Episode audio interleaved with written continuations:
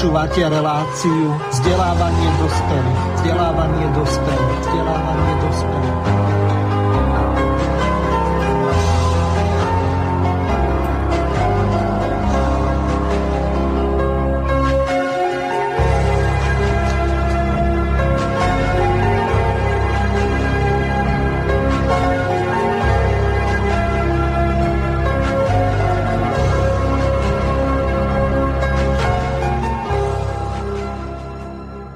Vážení a milí poslucháči, vážené poslucháčky, vítam vás pri počúvaní ďalšieho dielu relácie vzdelávanie dospelých zo štúdia Banska Bystrica Juch. Od mikrofónu vás zdraví Miroslav Hazucha, ktorý vás touto reláciou bude sprevádzať. Témou dnešnej relácie je zlo z istambulského dohovoru a ja mám tu čest privítať našich dnešných hostí, ktorými sú pán Erik Zbiňovský. Dobrý večer. Pekný večer. Druhým našim hostom je pán doktor Pavol Vilče, ktorého tiež srdečne pozdravujem. Dobrý večer. A mu daj príjemný podvečer. Takže Úvodné formality máme za sebou a teraz e, prejdeme k tomu, čo je dôležité. E, v našej relácii vzdelávanie dospelých eh, ste po prvýkrát, tak eh, dobre by bolo našim poslucháčom sa v krátkosti eh, predstaviť. Nepotrebujeme tu vaše kurikulum vitae, tak ako keď sa hlásite niekde do zamestnania. Tu je skôr potrebné povedať niečo o vašej aktivistickej činnosti a o tom, kde momentálne pracujete a akým spôsobom ste sa dostali k tomu, že ste začali bojovať proti istambulskému dohovoru, proti gender ideológii, LGBT ideológii a ďalším týmto zlám, ktoré sa k nám šíria zo západu. Takže pán Zbiňovský ako prvý, nech sa páči. Tak v podstate k tejto aktivite som sa dostal skrze spoluprácu s otcom Marošom Kufom, s ktorým som začal spolupracovať už asi 10 rokov dozadu pri rôznych marianských akciách. E, pred 4 e, rokmi, v roku 2017, sme sa stretli v lete u mňa v predajni, ja som povolaním ináč živnostník a športový rybár, cestovateľ, publicista, zaoberajúci sa lovom sumcov, ale e, samozrejme tie moje také mimo pracovné aktivity boli organizo- organizovať rôzne kresťanské podujatia, hlavne na, na mariánske témy a, a tiež na témy exorcizmu.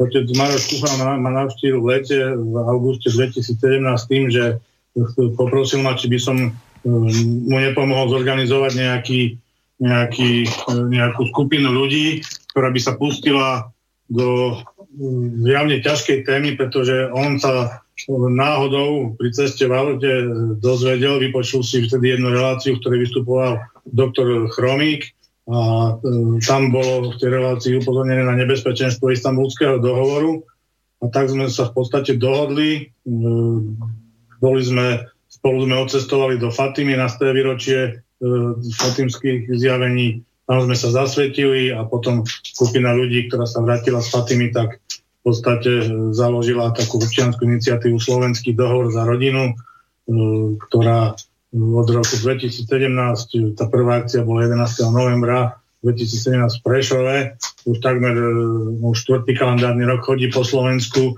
a e, prednáša v jednotlivých farnostiach.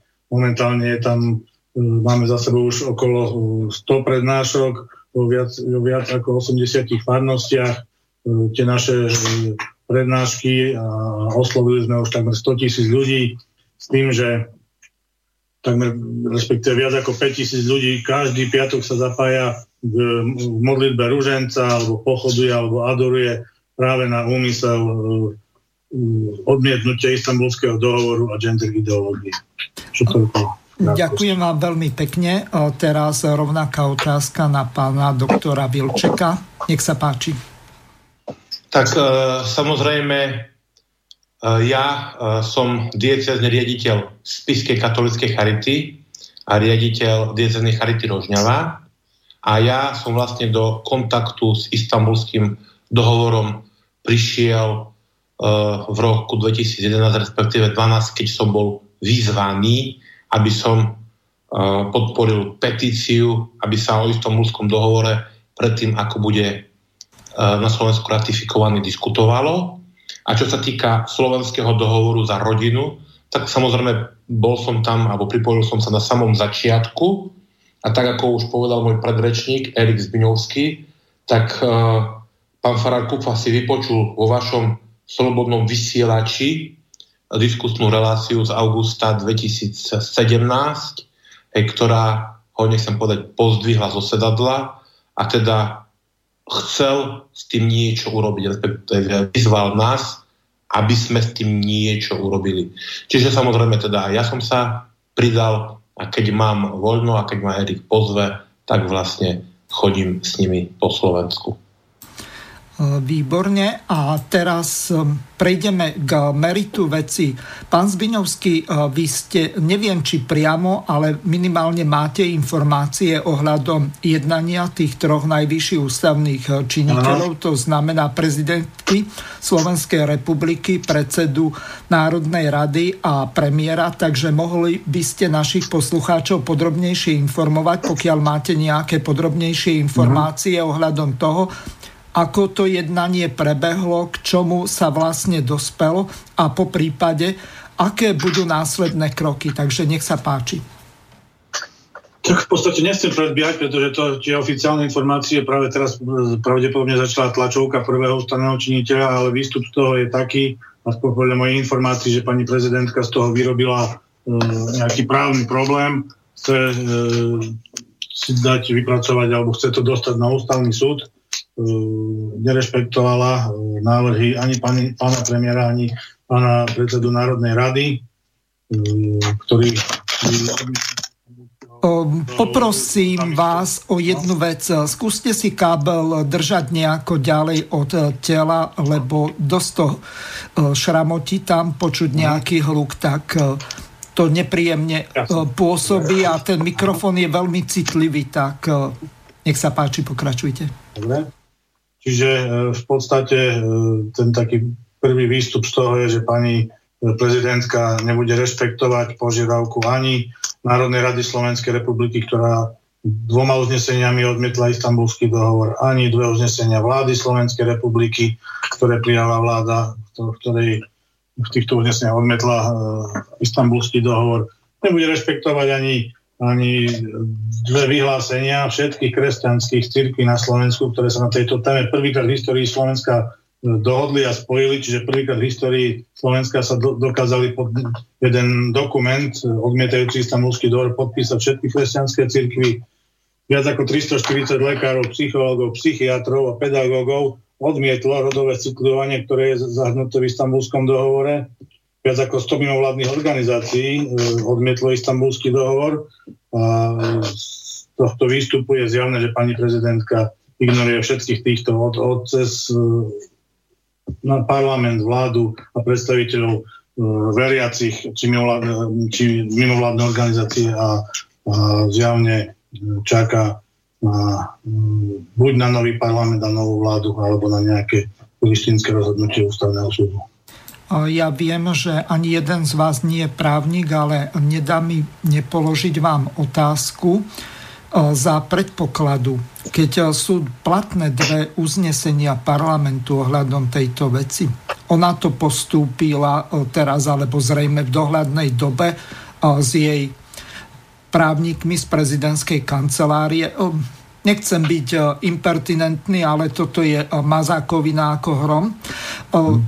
Vlastne. Takže z tohoto vyplýva jedna dosť dôležitá vec. Ten parlament, e, ktorý bude zvolený po podstate 1. E, marca 2020, ktorý e, vyjde z tých volieb z konca februára, tak zrejme nebude mať možnosť o tejto veci ďalší krát rozhodovať za predpokladu, že jej právnici na ústavnom súde, respektíve súdcovia na ústavnom súde, ktorých ona nominovala na ústavný súd, lebo tam je ten systém, že vyberá si vždy z dvoch ponúknutých tých eh, zvolených eh, kandidátov, ak to môžem tak nazvať, lebo len jedného menuje za sudcu ústavného súdu, tak zrejme má ich do určitej miery pod palcom. A z tohoto dôvodu vyplýva dosť taká ošemetná záležitosť, že Vieme, akým spôsobom rozhoduje ústavný súd, že je to v podstate politický orgán do značnej miery, alebo skôr lobisticky. Takže za týchto okolností tá nezávislosť, alebo skôr to trojdelenie moci na tú výkonu, zákonodárnu a súdnu zrejme nefunguje až tak hermeticky oddelené, že by, povedzme, prezidentka, ktorá menuje ústavných sudcov, nemala na ich e, zvolenie vplyv a takisto ani na ich ďalšiu činnosť.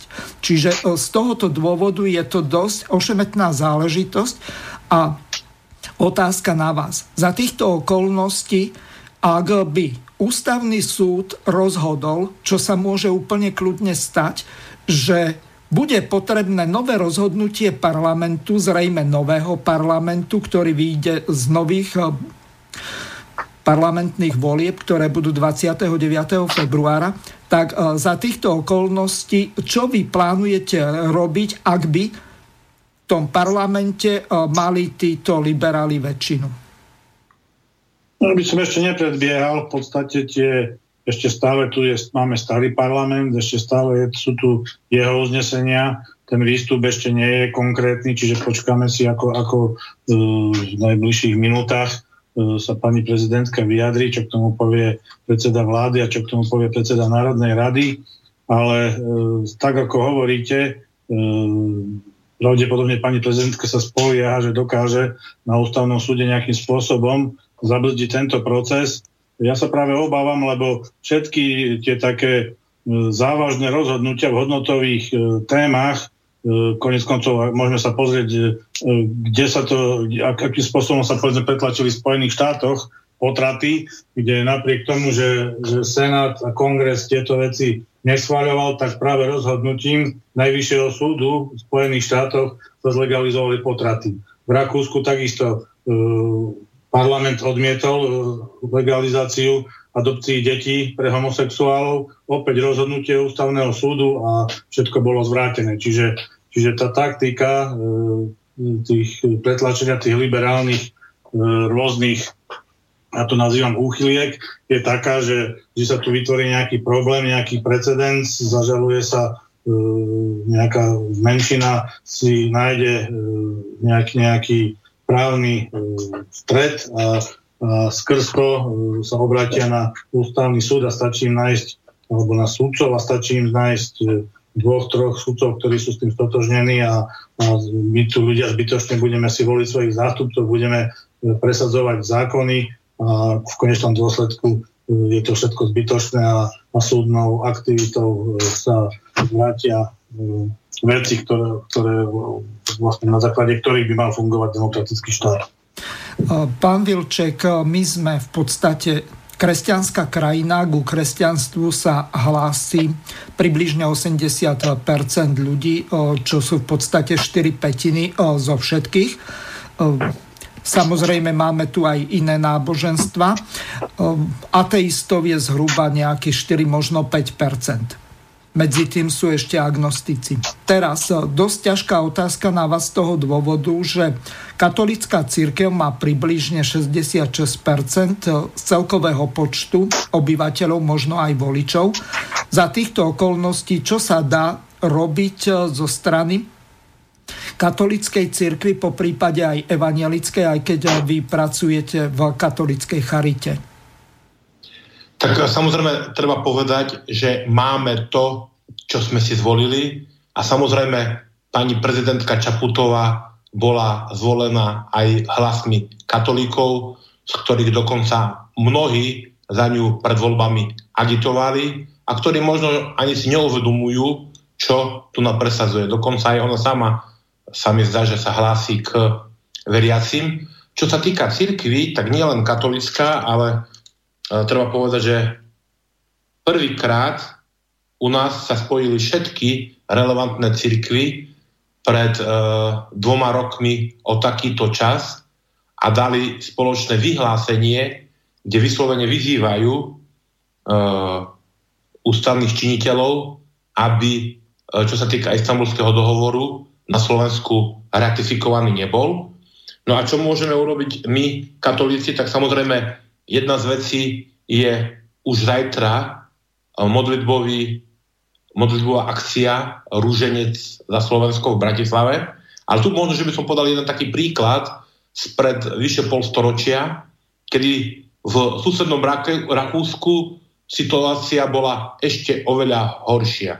Hej, u nás hrozí, že prejde táto gender ideológia. Tam v tom čase hrozila po druhej svetovej vojne komunistická diktatúra a jeden rakúsky františkán, Pater Pavlíček, začal modlitbový boj. Každý deň sa modlili bolestný rúženiec za to, aby Rakúsko sa nedostalo pod sovietský vplyv. Trvalo im to skoro 10 rokov, do roku 1955, dokonca ešte v roku 1954 vtedajší sovietský minister zahraničia Molotov, ten Molotov, ktorý podpisoval pakt medzi fašistami a komunistami, Ribbentrop-Molotov, tak vyhlasoval, že to, čo raz Sovietom patrí, oni nepustia. Čiže trúfnem si povedať, a, že ak sa budeme modliť tak, ako sa modlili Rakúšaci, vtedy ich bolo 500 tisíc v tom roku 1955, tak aj to najväčšie proste presazovanie tejto ideológie môže byť porazené. Teraz e, otázka na pana Zbiňovského. E, zajtra bude to stretnutie modlitebné. Dobre by bolo, keby ste urobili e, také základné informačné PR a pozvali ľudí, e, ktorí sú veriaci, aby e, prišli na to námestie. Dobre by bolo povedať presne, kde to bude, o koľkej, lebo to námestie spred Grasavkovičovho paláca, alebo ten verejný priestor sa zmenil, lebo tam prídu progresívci a po nich kotlebovci, tak dobre by bolo našich poslucháčov informovať ohľadom toho, ako bude toto modlitebné stretnutie prebiehať a či príde aj otec Marian Kufa.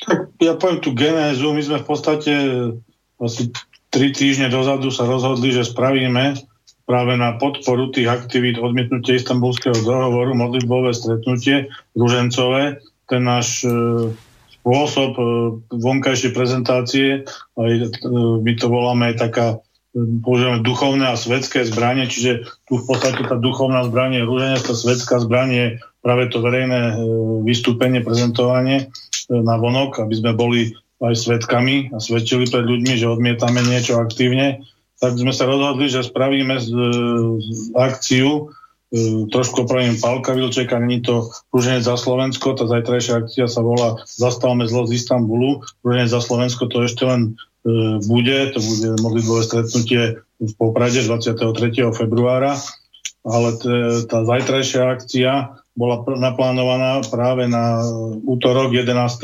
februára. Prečo 11. februára? Pretože 11. február je sviatok Panny Mária Lurdskej. Naše tie aktivity sú marianské aktivity, je to spojené s Rúžencom, čiže práve bol vybraný tento deň, 11. február, e, kvôli tomu, že, že je sviatok Panny Mária Lurdskej. E, o, tej, o tejto aktivite v podstate tá, tá akcia bola, ako mi e, povedali predstaviteľe zastupcovia policajných orgánov, vyhodnotená ako pokojná, až po, dovtedy, kým nezaznelo z úst pána Kotlebu v relácii o 5 minút 12, myslím, že to bolo v nedelu e, minulý týždeň, že e, pozýva na nejakú protestnú akciu proti progresívcom, čo bola e, jeho nevedomosť, ale takýmto spôsobom e, progresívne Slovensko a, a máme informácie, že, že sa do toho zapojili aj, aj e, rôzne ľavicové e, extremistické sily ako Antifa a podobné združenia, tak e, oni si pred nami, my, my sme mali tú akciu nahlásenú na 12 hodinu, mal trvať do 15 pred prezidentským palácom. A oni si pred nami nahlásili akciu od 11 do 11.45 My sme samozrejme zisťovali, ako je to možné, ale, ale podľa predstaviteľov mesta starého, e, ja chcem poďakovať veľmi tej pani, ktorá to má na starosti, pretože naozaj, e, čo sa týka komunikácie a vychádzania v ústretí, tak je naozaj ukážkovým pracovníkom. Tak bolo nám povedané, že v podstate oni nemajú akým, žiadny spôsob, aby zabránili e, takém, takejto kumulácii v podstate akcií dvoch. Nemôžu byť e, tie akcie na jednom mieste a nemôžu byť e, v, v jednom čase. Čiže z progresívneho Slovenska, pretože organizátorom, ako nám bolo povedané, progresívne Slovensko, využili túto situáciu a, a keďže sme vedeli, že e, ako dopadli tie rôzne akcie, tie ich strety, povedzme v Trnave a v iných mestách po Slovensku, tak po konzultácii aj s otcom Marošom Kufom sme sa dohodli, že presunieme túto akciu z, z predprezidentského paláca pred úrad vlády. Má to aj tú súvislosť, pretože že ešte stále odmietnutie istambulského dohovoru je v kompetencii aj jedného, aj druhého úradu, aj prezidentského, aj úradu vlády, čiže my sme v podstate o nič neprišli, ten e, odkaz e, tam stále ostáva, čiže to stretnutie bude na námestí Slobody pred úradom vlády, pre tých, ktorí boli na Národný pochod za život, tak to je to námestie presne, kde, kde bol Národný pochod za život. E, čas ostáva o 12. hodine, od 12. do 15. sa tam budeme modliť e, rúženec. E, týmto pozývam všetkých veriacich, aj neveriacich, ktorí chcú podporiť samozrejme tieto naše aktivity.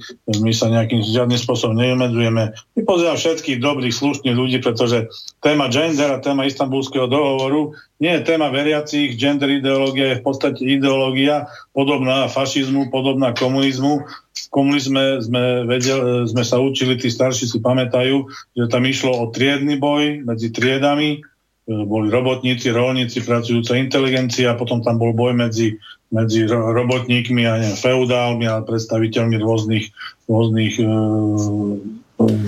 podnikateľmi, buržoáziou. Tak, tak, buržoáziou, presne tak.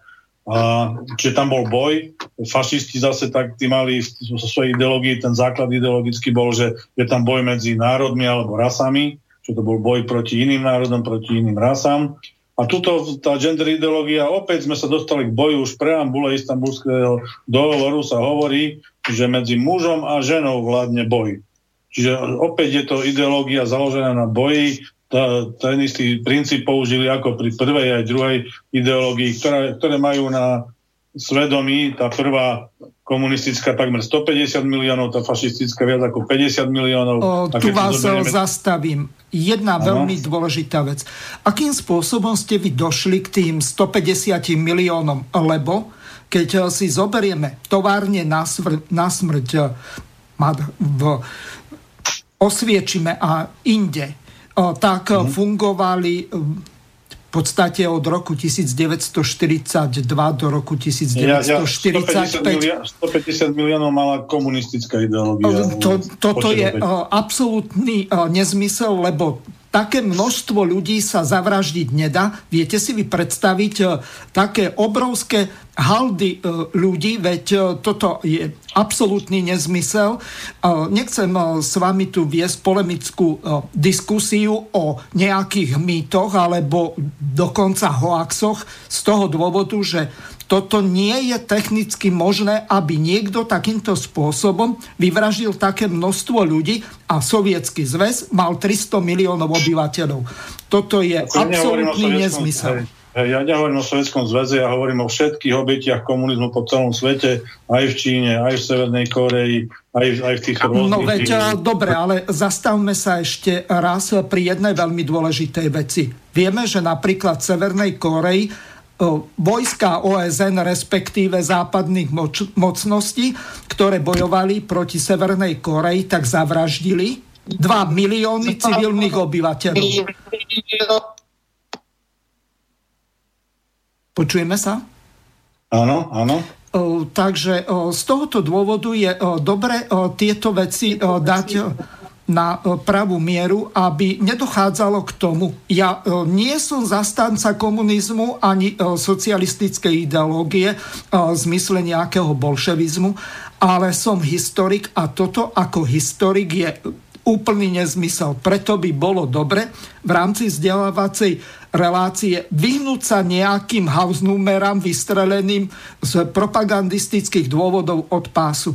A teraz prejdeme k samotnej téme relácie, pretože na toto by mohli reagovať aj naši poslucháči. Pripomeniem im e-mailovú adresu studio.bb.juh zavináč slobodnyvysielac.sk Číslo do štúdia, ktoré môžete od, od 16. hodiny použiť je 0910 47 34 40 0910 47 34 40 po 17. hodine vás poprosím, aby ste e-maily písali aj na, gmail, na rovnakú e-mailovú adresu studio.bb.juh, ale aj s doménou gmail.com z toho dôvodu, že tá synchronizácia väčšinou nefunguje a nerád by som bol, aby cenné e-maily neboli zodpovedané, lebo môžu prísť aj s polhodinovým oneskorením. Takže e, teraz e, prejdeme k meritu veci. Nebudeme tu riešiť ideológie, aby e, sme sa nedostávali mimo tému dnešnej relácie. Pán Zbiňovský, vy ste obišli v Českej republike niekoľko významných osobností. Dobre by bolo, keby ste vymenovali, že ktoré to boli. Tak v podstate viem, že sme nahrali myslím, že to bolo 10 rozhovorov.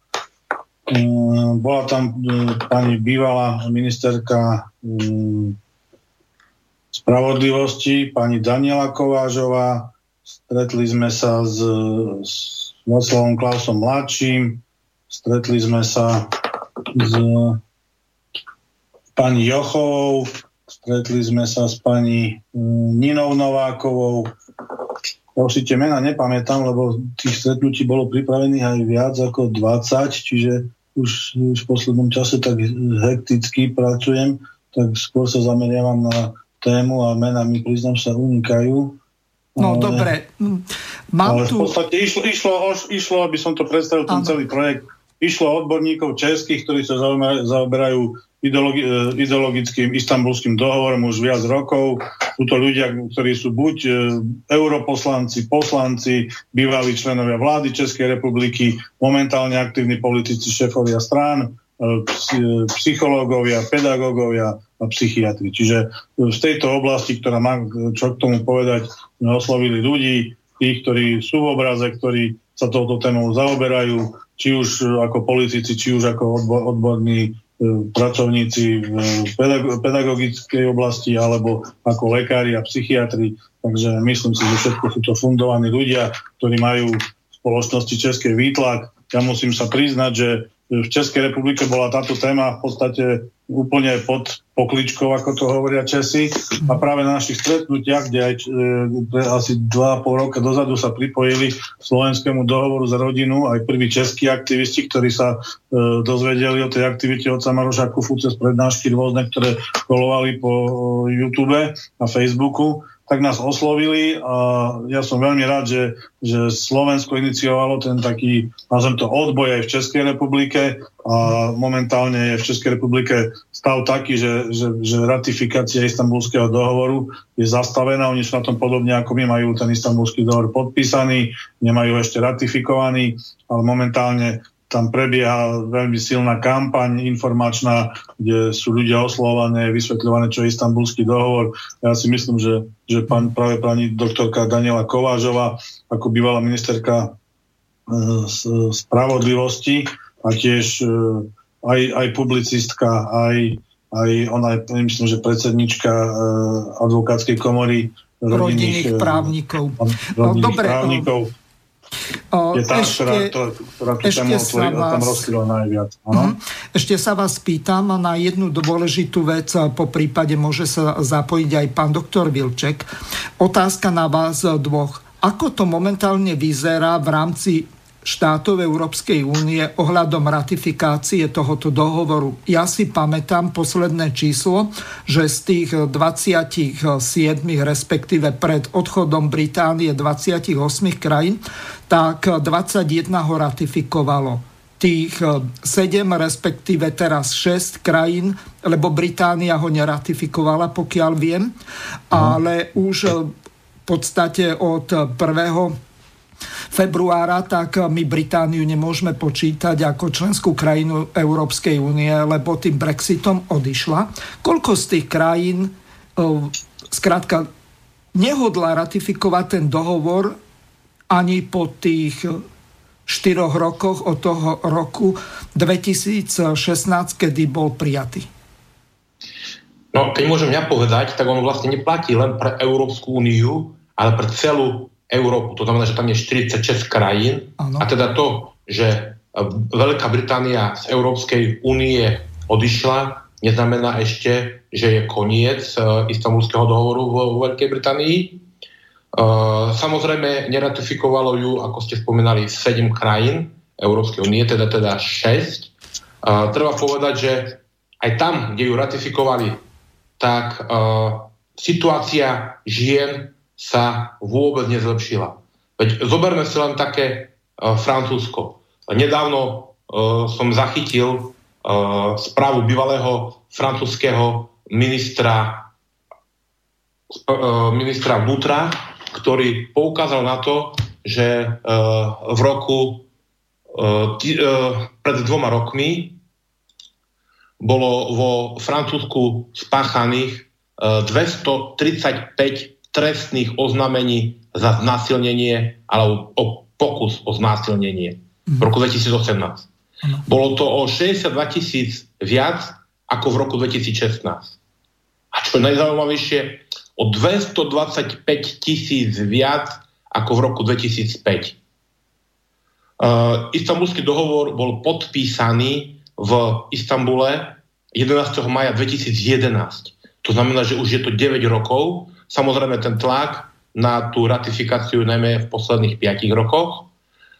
Uh, situácia žien, si trúfnem povedať, v Európe za tých posledných 10 rokov sa absolútne nezlepšila a miesto toho, aby sme dávali peniaze tým, ktorí ženám pomáhajú, tak dávame na rôzne nezmyselné výskumy, štúdie, uh, na propagandistické materiály, to znamená, že e, mainstreamové médiá vám nepovedia nič iné, keďže sami dostali obrovské uh, dotácie za reklamu, ktorá tu bola pred tými 5 rokmi. Asi si pamätáte, každá štvrtá žena.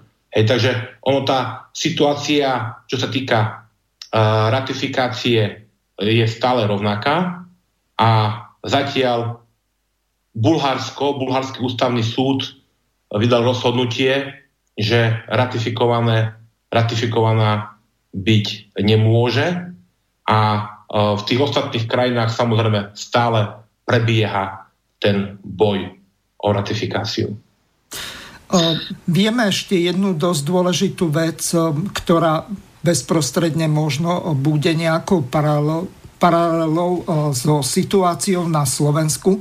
Bulharský ústavný súd celkom zaujímavo rozhodol pán Zbiňovský. Mohli by ste o tom informovať našich poslucháčov? čom spočívalo to jeho rozhodnutie? No, samozrejme, ja ešte doplním, že v podstate, keďže je to dokument Rady Európy, v Rade Európy e, tam je 47 členov, čiže z tých 47 členov, myslím, že 34 momentálne ratifikovalo. Neviem, či posledná krajina bola Írsko, myslím, že v marci, ktorá, ktorá ratifikovala istambulský dohovor. 11 krajín, e, z toho 7 je členských štátov Európskej únie, dohovor podpísalo, ale neratifikovalo a, a dve krajiny, e, Azerbajdžan a Rusko, dohovor ani nepodpísali. Čiže zo 47 krajín 34, e, 44 krajín je to prijaté. Čo sa týka rozhodnutia Bulharského ústavného súdu, tak ja si myslím, že toto by mal byť nejaký taký ukážkový príklad zdravého rozumu, pretože Bulharský ústavný súd e, vydal rozhodnutie, v ktorom jasne povedal, že E, akým spôsobom vlastne e, tí ľudia, ktorí predkladajú alebo tlačia istambulský dohovor, chcú e, ochraňovať ženy, keď istambulský dohovor umožňuje rôzne definície a v podstate po prijatí istambulského dohovoru krajina už nedokáže určiť, kto vlastne žena je. Čiže ja, len, ja som si našiel takú perličku, naštudoval som si uznesenie Európskeho parlamentu, v ktorom Európsky parlament pristúpil v mene Európskej únie k istambulskému dohovoru ako celok, respektíve podpísal ho a neratifikoval. Teraz ten proces je podobný ako, ako u, u každej krajiny. A tá, to uznesenie obsahuje, také prvé tri strany sú o tom, prečo vlastne bol istambulský dohovor prijatý v súvislosti s rôznymi odporúčaniami, zmluvami a, a je tam vymenovaných neviem, 200 rôznych e, týchto zmluv. A potom sú vlastne vlastné nejaké také dodatky, prečo je potrebné istambulský dohovor e, podpísať a ratifikovať. A tam je, oni si to jednotlivé odstavce označili písmenami a v bode R je tam napísané, že istambulský dol je potrebné prijať, pretože sa je zvýšená, zvýšený výskyt násilia v rôznych skupinách, tam to bolo napísané ženy, utečenky, e, rómky, telesne postihnuté ženy a LGBTI ženy. Čiže... Moment, tu vás zastavím. Keď si zoberieme tie iniciálky LBGTI, tak to znamenajú L je lesby, G sú gejovia, čiže homosexuáli. Potom e, T je transexuáli. transexuáli. B sú bisexuáli. A I sú iní a tých iných majú, majú už, to sa pohybuje rôzne, ale už máme aj 72, dokonca už som počul o 100 rôznych rodoch, ktoré si oni dokázali vymyslieť, ale v podstate oni dokázali tamto G G je, to písmeno G je také jasné, pričom pri ktorom vzniká rozpor, pretože G sú dvaja gejovia, ktorí žijú vo vzťahu, čiže dvaja muži a oni nazývajú tých dvoch gejov ženami v tomto uznesení. Čiže je jasné, že v podstate tu sa stráca akýkoľvek nejaké ukotvenie tých základných pojmov, čo je, kto je muž a kto je žena. E, Istanbulský dohovor umožňuje vykladať, e, on, oni tam oddelili pohlavie od rodu, my, normálni zdraví ľudia, e, ešte stále vieme, že existujú len dve pohľavia, mužské a ženské. Samozrejme sú aj rôzne, rôzne e, anomálie, ktoré sa vyskytujú, ktoré sa pohybujú v promilách, v promile e, v, v počte narodených ľudí, ale aj tie anomálie, ja som sa bavil o tom s rôznymi lekármi, tak v podstate nikdy to nie je pol na pol, aby ten človek, ktorý nie je, u ktorého sa nedá určiť, či je žena alebo muž, vždycky tam prevažujú buď chromozómy XX alebo XY a druhé také, také určenie, či je to muž alebo žena, je na základe pohľadnej žľazy, čiže či, či má semeníky alebo vaječníky. Čiže tieto dve kritéria vždy e, sa dajú, podľa týchto kritérií sa dá určiť, či je to daná osoba muž alebo žena, aj keď hovorím, jedná sa vlastne o, o mizivé, e, ani nie percento, ale sú to mizivé promile, e, a na základe práve týchto mizivých promile nám tu chce niekto vnútiť svoju diktatúru, diktatúru menšín a, a v podstate e, skrze tieto také až, až zdravému rozumu sa priečiace pokusy e, nám tu presadiť medzinárodné dohovory, sa tu chce e, presadiť diktatúra menšiny a chce tu byť terorizovaná väčšina. Výborne, ďakujem za to vysvetlenie, lebo toto bolo dosť dôležité, lebo to s tým LGBTI a čo ja viem aj kve ako queer, tak to vôbec nedáva zmysel z jedného prostého dôvodu. Toto by sa v zmysle nejakého násilia na ženách malo vzťahovať možno, že na tie lesby. Ale tam jedna lesba, keď bude robiť druhej zle, čo ja viem, bude ju týrať, tak eh, čo nás vlastne do toho? To je ich súkromný vzťah. No, a nech si to riešia na polícii. Ale prečo by takéto násilie na ženách medzi dvomi lesbami mal riešiť nejaký istambulský dohovor? Toto mi nedáva, eh, ako nepustí rozum, lebo toto nedáva elementárna logika, žiaden zmysel. Pán Vilček, vy to ako vidíte? Keď môžem k tomu povedať, ano. toto bol jeden z dôvodov, prečo sme svojho času neboli podporení v jednom projekte, lebo nám ako charite, ako cirkevnej organizácii, na úrade vlády to bolo, hej, my vyčítali, respektíve, že dostali taký prípis, že církev, charita uh, je proti ženám a je tu riziko diskriminácie týraných leziek. Ja tak musím sa priznať, že v takých prípadoch sa väčšinou zvykne modliť Duchu Svetému a Pane Marii a teda ma to nejak osvietilo, respektíve Duch Svetý zasiahol. Čiže hovorím, čo sa týka žien napríklad na Charite je, v tom čase bolo 604 zamestnancov, z toho bolo 544 žien.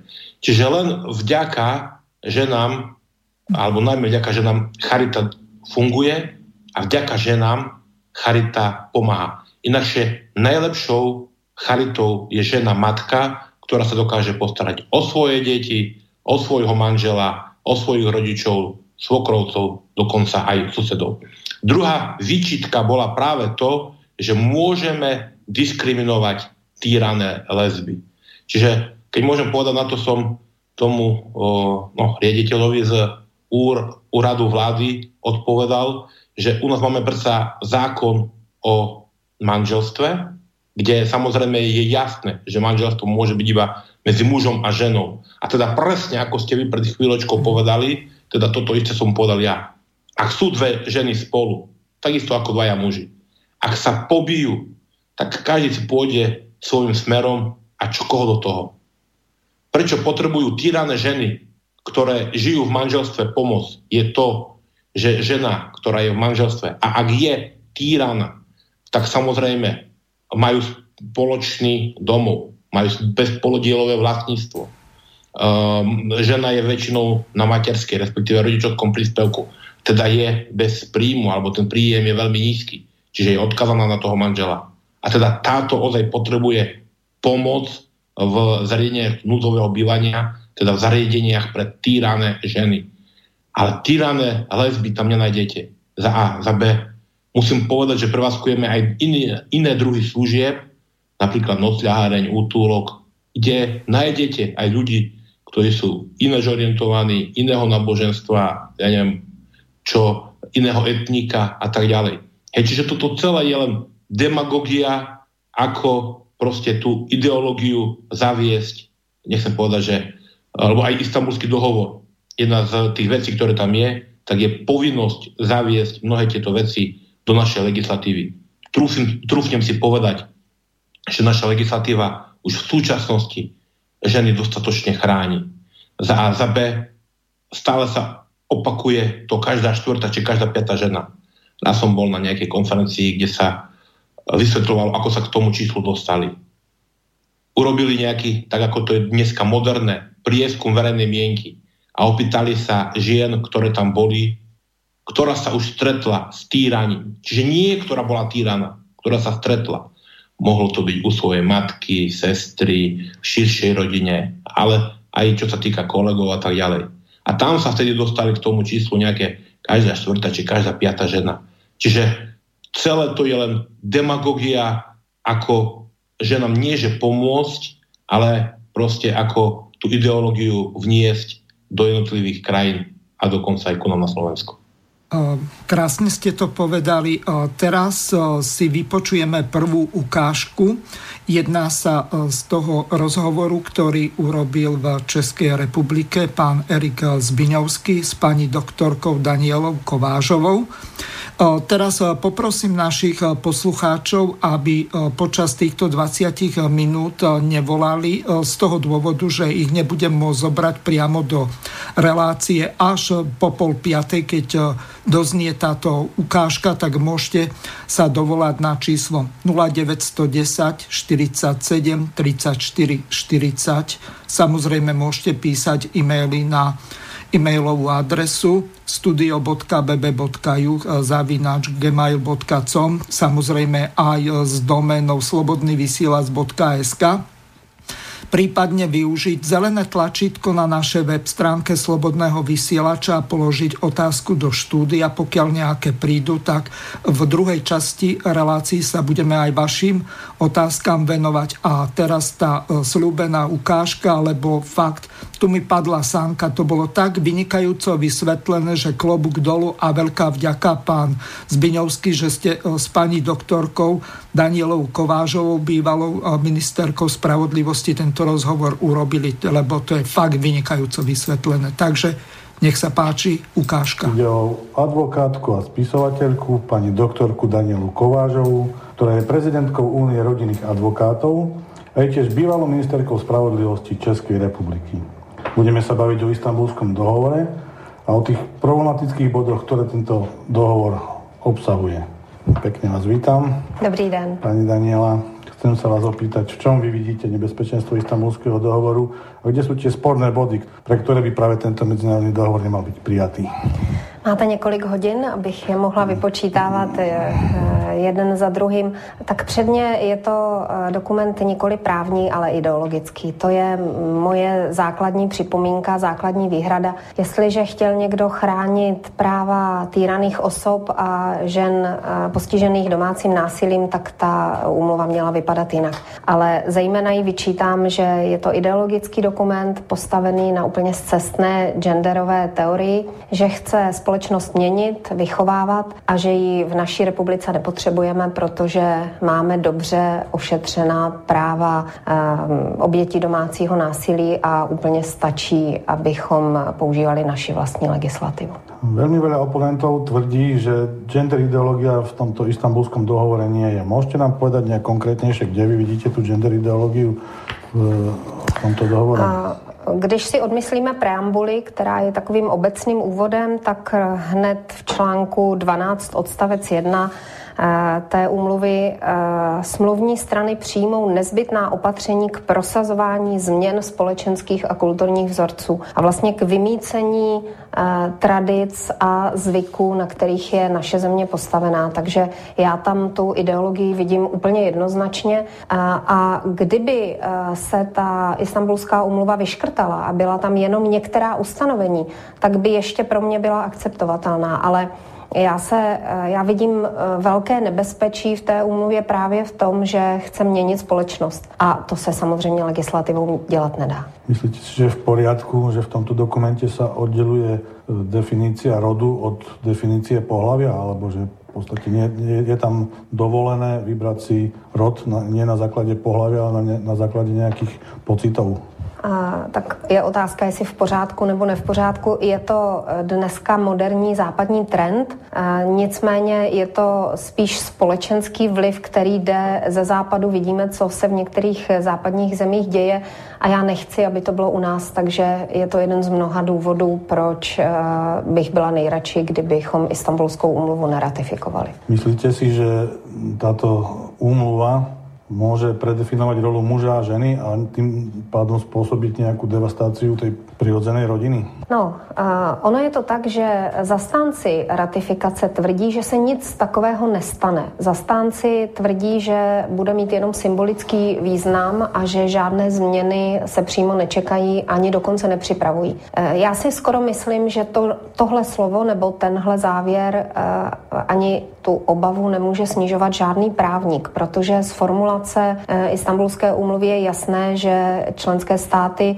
se musí po ratifikaci cítit být zavázány a musí převzít do eh, svého právního řádu za prvé. Za druhé, tím, že je to norma vyšší právní síly, tak bude přímo závazná a bude tím pádem mít vliv na uh, předpisy nižší právní síly, které, kdyby na to došlo, na spor nějaký, tak by uh, každý soudce musel uznat nadvládu Istanbulské úmluvy a v tom případě by nemohl spor rozhodovat podle vnitrostátního práva. Takže já si myslím, že ta důvodná obava tady je a i kdyby dokonce legislativci nezačali připravovat žádné změny, tak se toho ale s odvoláním na Istanbulskou Istanbulskou úmluvu budou eh, domáhat neziskové organizace, instituce a zastánci genderové teorie. Ti s tím budou mávat jako s praporem a budou říkat, když jste jednou Istanbulskou úmluvu ratifikovali, no tak musíte ty změny zavést a provést. A mně to připadá nebezpečné už proto, že eh, ta genderová teorie je jenom jednou z mnoha. A museli bychom říct, že náš stát si ji bere jako prapor a že ji celá společnost přijímá a to nevidím. Myslím si, že je to velmi diskutabilní teorie, osobně ji považuji za cestnou, protože každodenní praxe v advokátní kanceláři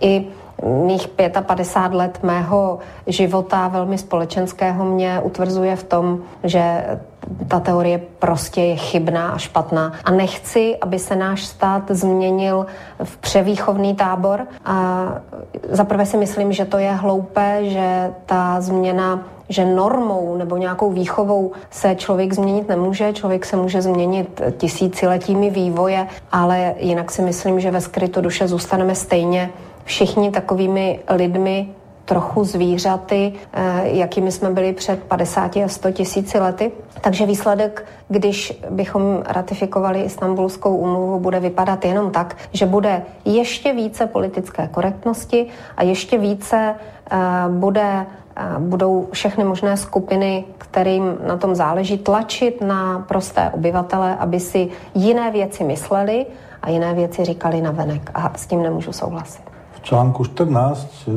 sa hovorí, že je potrebné zavedenie tejto ideológie na všetkých úrovniach vzdelávania a taktiež v športových a kultúrnych zariadeniach, centra voľného času a dokonca aj v médiách. Čo si myslíte o tomto? To je přesně uh, jeden z článků, kterých se obávám. Uh, vzhledem k tomu, že tady je jednoznačně řečeno smluvní strany učiní nezbytné kroky, tak je to vlastně příkaz anebo závazek pro smluvní strany. A děsím se toho, uh, do jakých důsledků bychom mohli jít, kam až by Istanbulská umluva nás mohla zavést, protože vemte si, že to znamená implementaci genderové teorie a zásad a vymicování těch zvyků, o kterých jsme před chvíli hovořili, nejenom na školách, v mateřských školkách, ale i v tělovýchovných jednotách, i v kulturních zařízeních. Patrně by to znamenalo korekci nebo kontrolu uměleckých děl, knih, filmů, takových drobností. Já jsem minulý týden byla na premiéře opery Carmen, kde vystupují cigáni v nějaké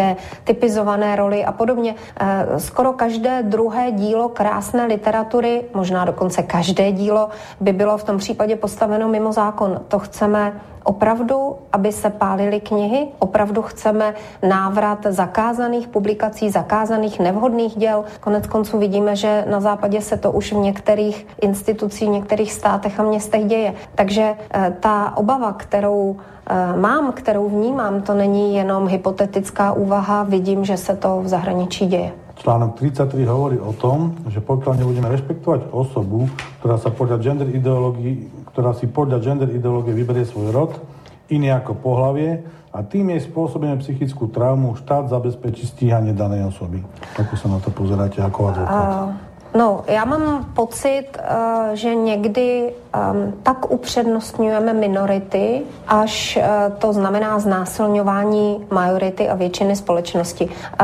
Ochrana minorit a různých zvláštních skupin je určitě v pořádku, ale eh, jsou to mm, tak výjimečné případy, se kterými se člověk prakticky běžně nesetká, že eh, mně připadá neuvěřitelné, že upřednostňujeme jejich ochranu eh, a ten životní prostor pro většinovou populaci se v tom případě zmenšuje. Já jsem vůbec příznivec velmi opatrné legislativy, takže eh, bych velmi přemýšlela o každém takovém příkrem odsudku. A obávám se, že to bude svádět jenom ke zneužívání, protože když si vezmeme třeba antidiskriminační předpisy, které u nás taky platí, tak vidíme, že ve skutečnosti se spíš zneužívají, e, zneužívají se pro e, třeba urážky nebo osobní ničení různých institucí a forem a řada e, právních sporů dokonce je založena na tom, že někoho vyhodí z práce, protože to je špatný zaměstnanec, ale on celou tu obhajobu postaví na tom, že vlastně byl diskriminován kvůli nějaké své zvláštnosti. Takže vidíme, že byť možná ta myšlenka, ten, ten prazáklad, ten prapůvod byl dobrý, tak eh, to dopadne jako vždycky a vede to spíš ke zneužívání, než k ochraně těch, kteří si tu ochranu skutečně zaslouží. V jednej analýze som sa stretol s tým, že podľa článku 45 odsek 2 môže štát zabezpečiť odňatie dieťaťa z rodiny v prípade, že rodič nesúhlasí s tým, aby si rod vybralo dieťa v rozpore s pohľavím. Ako vnímate toto? Lebo e, v tých diskusiách podporovateľov istambulskej e, úmluvy v vašom prípade e, často znie, že, že ide len o nejaké o akési strašenie ľudí tým, že sa im budú odobrať deti. Je to možné podľa tohto článku? Aha. To samozřejmě je hypotetická otázka, já mám ale jinou obavu, pokud jde o článek 46. Um, Mně se nelíbí, že se uh, ne domácí násilí obecně, ale to násilí, které je považováno za násilí podle Istanbulské umluvy a s tím já mám velký problém, protože to jsou i verbální skutky, tak to bude považováno za důvod k omezení rodičovských práv a moje profese je rodinné právo. Já se zabývám rodinnými spory a rodičovskými spory a to jsou nejvíc konfliktní spory v celé uh, soudní říši vůbec. A to, co si rodiče dělají, když se hádají o dítě, tak využijí každé drobnosti, zneužijí každé drobnosti a tohle pokud bychom ratifikovali Istanbulskou umluvu, tak bude určitě článek, který bude hodně zneužívaný. Říct a priorně, že je to přitěžující okolnost, znamená rozšiřování přitěžujících okolností, které máme v současné době v trestním řádu, v trestním procesu. To znamená ti zastánci Istanbulské umluvy, kteří říkají, že se nebude muset měnit česká legislativa, tak minimálně tenhle ten článek je usvědčuje ze lži, protože by se trestní předpisy musely měnit. A uh, já se opravdu obávám toho, že to budou rodiče velmi zneužívat ve sporu o dítě. A nesouhlasím s tím právě proto, že nevím, jestli tu otázku máte vůbec v plánu položit, ale já mám dokonce problém i s pojmem násilí. Násilí je jenom projev chování.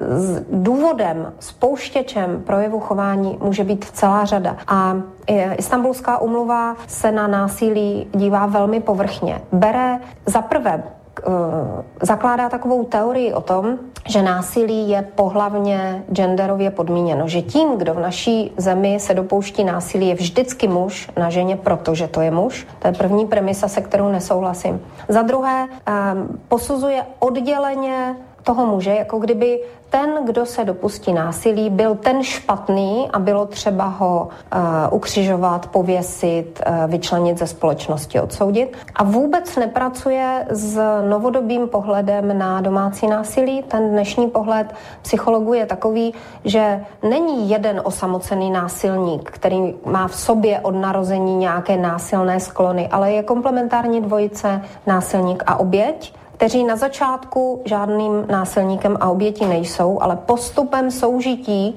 se jeden druhého ovlivňuje natolik, že z toho jednoho je nakonec domácí násilník a z toho druhého submisivní oběť. Což je něco, co ta istambulská umluva naprosto opomíjí. Eh, ta si myslí, že to násilí existuje v hlavě muže, takže kdyby bylo třeba, nebo kdyby někdo opravdu chtěl něco dělat s domácím násilím, pak by bylo třeba říct, eh, vezměme finanční prostředky, mimochodem obrovské, které se předpokládají na implementaci a pomozme té dvojici, aby se vyléčila z domácího násilí, ale pak musíme pracovat s oběma. Nejenom s tím násilníkem, ale i s tou obětí. Zatímco ta oběť z istambulské umluvy vyplývá, že to je e, žena, které se bez jejího přičinění, zavinění stalo násilí a my víme, že to tak dneska není, protože pokud nebudeme léčit oba, pokud jenom odsoudíme jednoho, tak je vysoce pravděpodobné, že ta žena v dalším vztahu vyprovokuje toho muže zase k tomu násilí a, a známe případy žen, které si opakovaně údajně vymí, eh, vybírají násilné muže, ale tak tomu prostě není. Ten, ta, ta dynamika domácího násilí je jiná a je to prostě dvojice a je třeba pracovat s tou dvojicí. To je moje druhá výhrada. A moje třetí výhrada je uh, psychologicko um, vztahová v tom smyslu, že Samozřejmě existují výjimky, ale více se fyzického násilí v domácím násilí dopouštějí muži, zatímco ženy se dopouštějí psychického násilí. Um, to je nejenom moje 30-letá zkušenost. To vidím kavárnách, v restauracích, ve vlaku, v tramvaji, když poslouchám debaty, které spolu muži a ženy vedou. Um, když vidíte někde venku u restaurace muže, který strká do ženy anebo si vynucuje polibek, to dělají muži. Zatímco ženy jsou ty, které říkají, uh, nedáš si tu klobásu, to ti nedělá dobře, místo toho ti uvařím klíčky. Nebo nepůjdeš na ten fotbal, protože se tam opiješ a přijdeš domů a další a další formy domácího týrání, které, na které jsou úžasné ženy, které to umí. A mnozí muži si vůbec neuvědomí, že celoživotně žijí v domácím násilí psychického rázu, ale to je stejný typ manipulace a násilí jako to fyzické násilí a to e, ta istambulská umluva úplně pomíjí. Takže pokud bychom chtěli vylepšovat vztahy mezi muži a ženami, a to já považuji za záslužné a e, vidím to jako i svoji úlohu a přednáším to a vysvětluju, tak ale je třeba otevřít i tu druhou pandořinu skřínku a mluvit o tom, co naopak dělají ženy mužům. A protože ta istambulská umluva ze všech těch vlastně spojitých nádob výjímá, odděluje jenom povrchně to násilí, tak uh, jsem přesvědčena, že v rodinných opatrovnických sporech to budou ty ženy hrozně zneužívat proti mužům. Stačí, teď si podívejte se na ty ostatní články a patrně mi budete muset skočit do řeči, abyste se dostal ke slovu. Mm, tam je přece řečeno, že se ten proces vyšetřovací rozběhne nezávisle na oběti. To znamená, stačí, když se ta žena někde zmíní.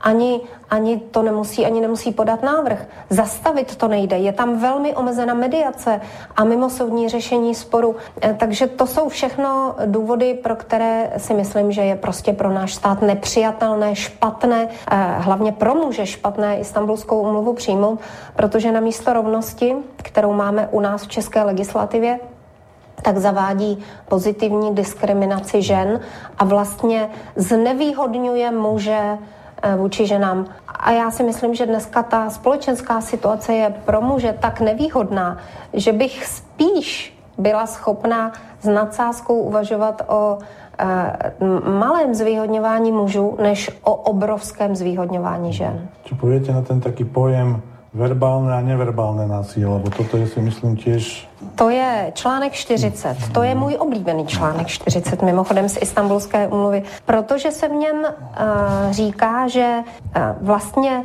nežádoucím chováním je jakékoliv i verbální, neverbální jednání sexuální povahy. To znamená uh, posměšek, písknutí, uh, pohyb, pánové se drbou všude možně. A v tom sváděcím mechanismu, který tady existuje od nepaměti, tak si vůbec nedovedu představit, že bychom muže, protože to dělají muži většinou, takže bychom muže tímhle způsobem kriminalizovali. Když se podívám na ten článek 40, ten zní smluvní strany přijmou nezbytná legislativní nebo jiná opatření. To přece já jako legislativec čtu jako příkaz ratifikující státe zaveď do svého právního řádu nový paragraf verbálního trestného činu sexuálního obtěžování. To si opravdu nedovedu představit, protože o tom, jestli je to nežádoucí, tedy to, když na mě písknete na druhé straně ulice, nebo uděláte nějaký posunek, nebo řeknete neslušný vtip, nebo nabídku, jestli to budu považovat za nežádoucí, kdo o tom bude rozhodovat? Ta oběť nebo nějaký arbitr um, z jiných článků bych si já vyvodila, že by ratifikující stát měl do svých struktur, institucí, škol zavést co si jako genderového poradce, co si jako experta, jako jsme zaváděli experta pro GDPR, zmocněnce pro GDPR, že bychom měli zavést genderového zmocněnce. A v okamžiku, kdy budete mít ve firmách genderového zmocněnce, tak bude třeba, aby měl nějakou agendu, tak ji asi bude hledat. Pak bude psát nějaké analýzy, hodnocení. No a pak dříve nebo později toho někdo zneužije. Prejdeme k článku 60 v bode 2, v ktorom sa hovorí, že pokiaľ si imigrant, pokiaľ sa imigrant odkáže na to, že bol vo svojej krajine prenasledovaný kvôli svojej gender orientácii, ktorá je v rozpore s pohlavím, má nárok na azyl. Ako sa pozeráte na to? A, ano, tam vidím otevřené dveře prakticky neomezenému přílivu azylantů, kteří se naučí tady toto odůvodnění. Um, zastánci Istanbulské úmluvy říkají, že uh, podobnou uh, legislativu máme už dneska, nicméně uh, a že už dneska v té naší azylové legislativě je řada podmínek, které musí žadatel o azyl doložit nebo vyloučit a prokázat. Nicméně přijetím Istanbulské úmluvy nebo ratifikací se z té Istanbulské úmluvy stane norma nižší, vyšší právní síly, takže jestliže naše azylové předpisy mají nějaké další podmínky, tak bude možno získat azyl přímo na základě Istanbulské úmluvy a, a to je další důvod, proč bychom ji ratifikovat neměli. Čiže aby, aby jsme to zhrnuli na záver, prečo podle vás nie je potřebné Istanbulský dohovor přijat? Protože ji v naší zemi nepotřebujeme. Protože to není dokument právní, ale ideologický, protože chce vychovávat společnost a to se legislativou dělat nedá, protože je postaven na cestné genderové uh, ideologii, a protože to bude pro náš stát strašně finančně závažné, zátěžné, zatěžující. Eh, pokud náš stát chce věnovat peníze na boj s domácím násilím, tak nechť to dělá jinak. Nechť to nedělá befelem, ale edukací, nechť vynaloží finanční prostředky a nechť je třeba i outsourcuje, což je mimochodem další eh, velký vykřičník, který bych tomu měl. Nechť je klidně věnuje na výchovu mužů, ale i žen a na péči o lepší vztahy a lepší komunikaci ve společnosti. Ja veľmi pekne ďakujem. Verím, že diváci si prišli na sú. Takže pán Zbiňovský, dobre by bolo, kde si túto videoreláciu môžu pozrieť naši poslucháči. Môžete si tu urobiť pre vaše občianske združenie alebo vašu web stránku alebo po prípade YouTube kanál reklamu zadarmo. Nech sa páči.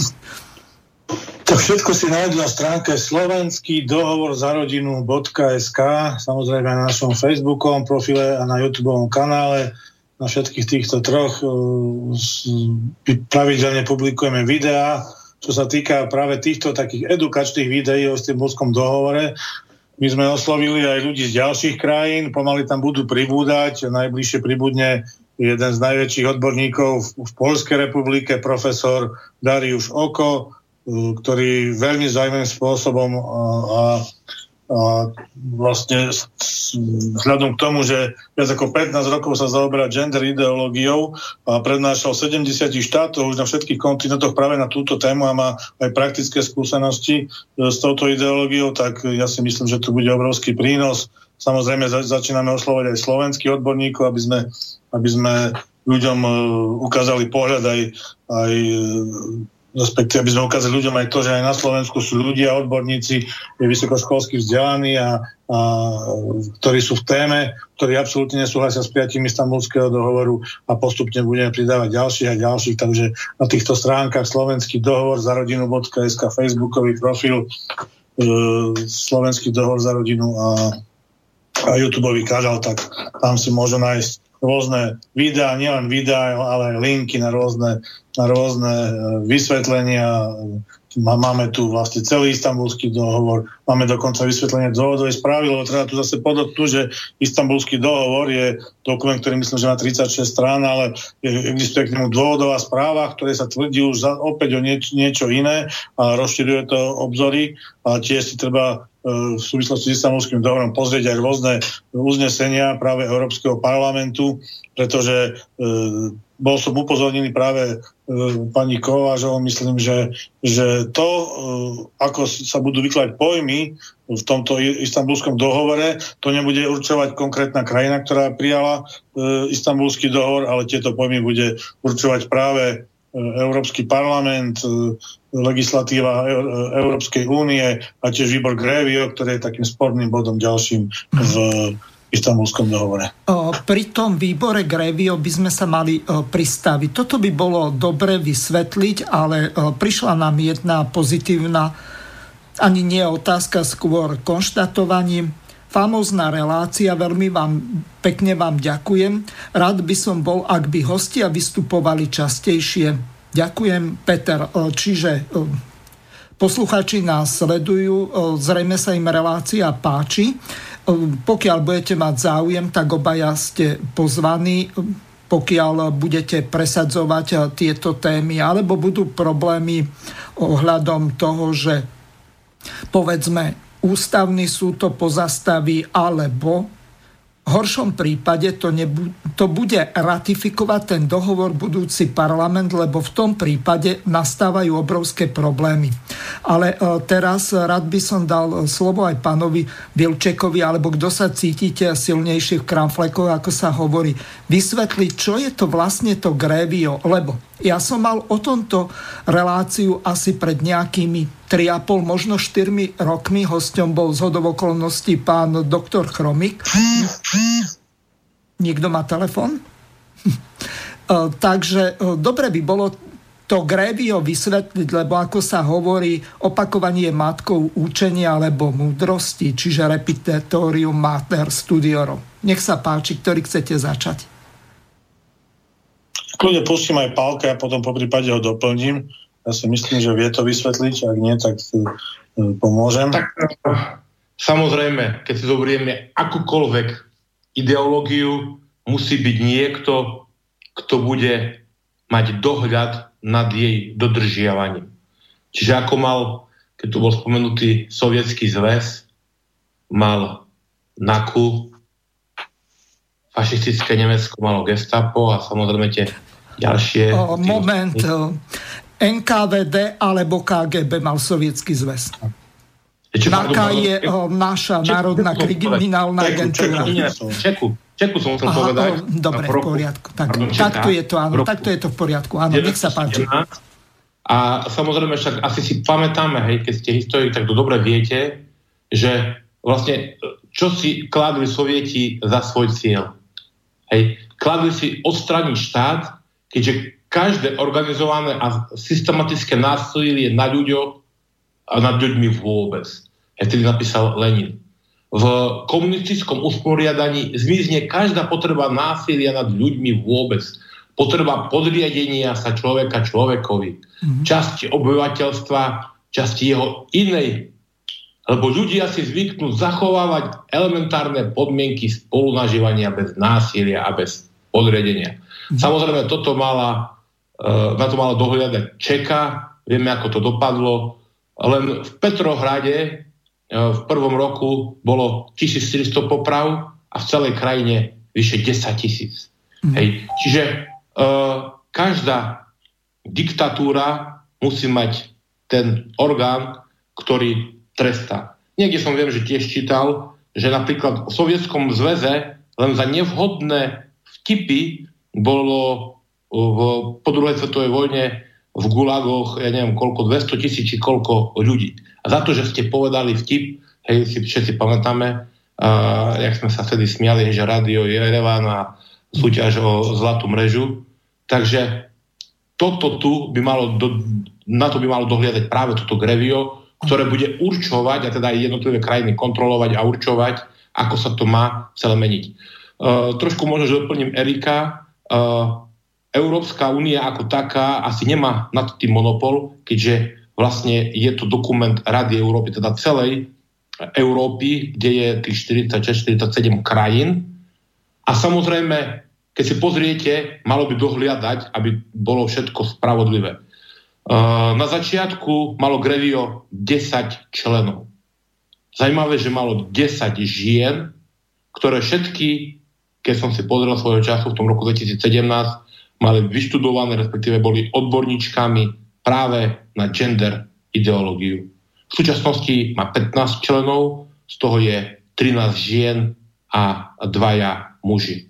Ďalšia taká mhm. zaujímavá vec Spýtam je... sa vás ešte na jednu dôležitú vec.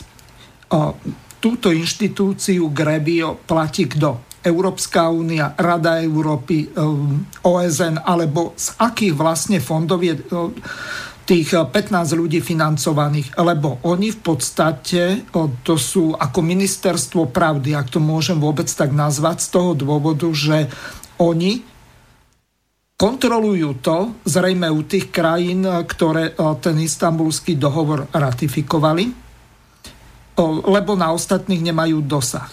A teraz tá otázka na vás, znovu zopakujem, z akých fondov je toto financované? To členské krajiny Európskej únie e, vyčlenujú e, nejaké zvláštne peniaze na toto, alebo ide to z rozpočtu Európskej únie, alebo skadiaľ. Máte o tomto prehľad, lebo toto zrejme našich poslucháčov bude tiež zaujímať, lebo pani doktorka Kovážová sa vyjadrila v tom zmysle, že to bude stať obrovské peniaze tak eh, keďže je to dokument Rady Európy, tak asi nemala by to financovať iba Európska únia, ale samozrejme všetky tieto medzinárodné organizácie sú financované členskými štátmi. Tu by som si ešte jednu vec dovolil podotknúť, že všetci členovia Grévia na všetko, čo urobia, majú doživotnú imunitu. Hej. Čiže to znamená, aj keby sa akokoľvek celá situácia zmenila, tak oni vlastne nie sú postihnutelní. Samozrejme, celé to bude stať obrovské peniaze a s pomocou tyraným ženám nie je problém iba na Slovensku, ale priznám sa, že keď som bol aj v niektorých krajinách na západe, na druhej strane, neviem, či vy, či to spomínala pani doktorka Kovážová v tom jej svojom príspevku, keď spomínala napríklad GDPR, a teda v jednej z krajín som sa stretol s tým, že v tom zariadení mali dve identické skrine. V jednej mali osobné údaje všetkých žien a v, druhou, v druhej mali, tie ženy boli označené XY, respektíve proste rôzne iné znaky keď som sa toho riaditeľa tam opýtal, prečo to takto robia, tak im povedal, no my sme už ďalej ako vy, hej, vy ste ešte zaostali. Ak chceme peniaze z verejných zdrojov, tak musíme mať komplet osobné údaje. Ale keďže samozrejme platí tu na, nechcem povedať, tedy ešte neplatilo GDPR, ochrana osobných údajov, respektíve e, toto tlačí aj napríklad táto istambulská zmluva, tak my sa tej ženy nemáme právo opýtať na to, e, ako sa volá, respektíve iné údaje. Čiže vyslovene e, na západe aj vďaka istambulskej e, zmluve už dnes, istambulskému dohovoru, už dnes je schizofrenia. A musím sa priznať, že ja už dnes flagrantne to, tento istambulský dohovor porušujem. Jedna vec je, že nebol na Slovensku ešte ratifikovaný. Druhá vec je, že všetky krajiny, ktoré ho podpíšu, respektíve akýkoľvek obdobný dokument podpíšu, tak nemôžu proti nemu vystupovať, respektíve nemôžu vystupovať proti duchu tohto dokumentu. Čiže na Slovensku už v súčasnosti mnohé veci sa robia, napríklad aj u nás sa zmenil zákon o sociálnych službách a v zariadeniach núdzového bývania už máme tiež nariadené, že môžeme pomáhať iba týraným ženám. Čo to znamená? Že ja nutím tie svoje podredené kolegyne, aby ak ku nám príde takáto žena, tak mala nejakú alebo správu od e, ošetrujúceho lekára, kde potvrdí, že bolo tam fyzické násilie, alebo potom podanie na policii, kde sa vlastne spíše, akým spôsobom bola tyrana. Ale v tomto dokumente sa píše v článku 18, že vlastne všetky, všetci účastníci sa zavezujú, že nebudú nútiť, e, aby nikto ženy nutil vypovedať o nasilníkovi, svedčiť alebo akokoľvek inak vystupovať.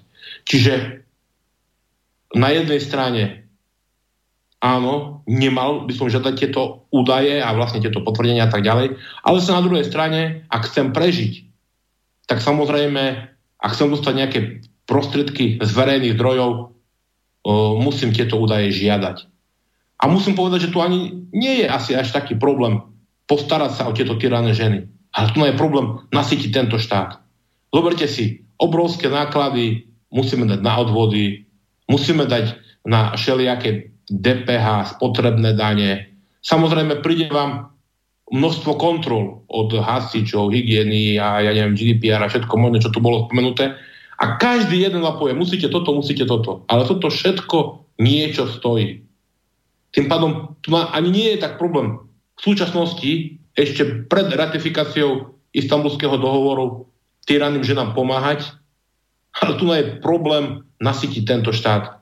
A teda všetci tí, ktorí to ozaj chcú robiť zodpovedne, tak si povedia, mám ísť do niečoho takého, do takéto schizofrenie, tak ja sa radšej z tohto stiahnem. A trúfnem si povedať, že jednou z tých vecí, ktoré presazovatelia istambulského dohovoru chcú, aby vlastne tí tradiční poskytovateľia sociálnych služieb, tí, ktorí tu napomáhajú desiatky rokov, skončili a aby to ozaj ovládli e, proste ideologické skupiny.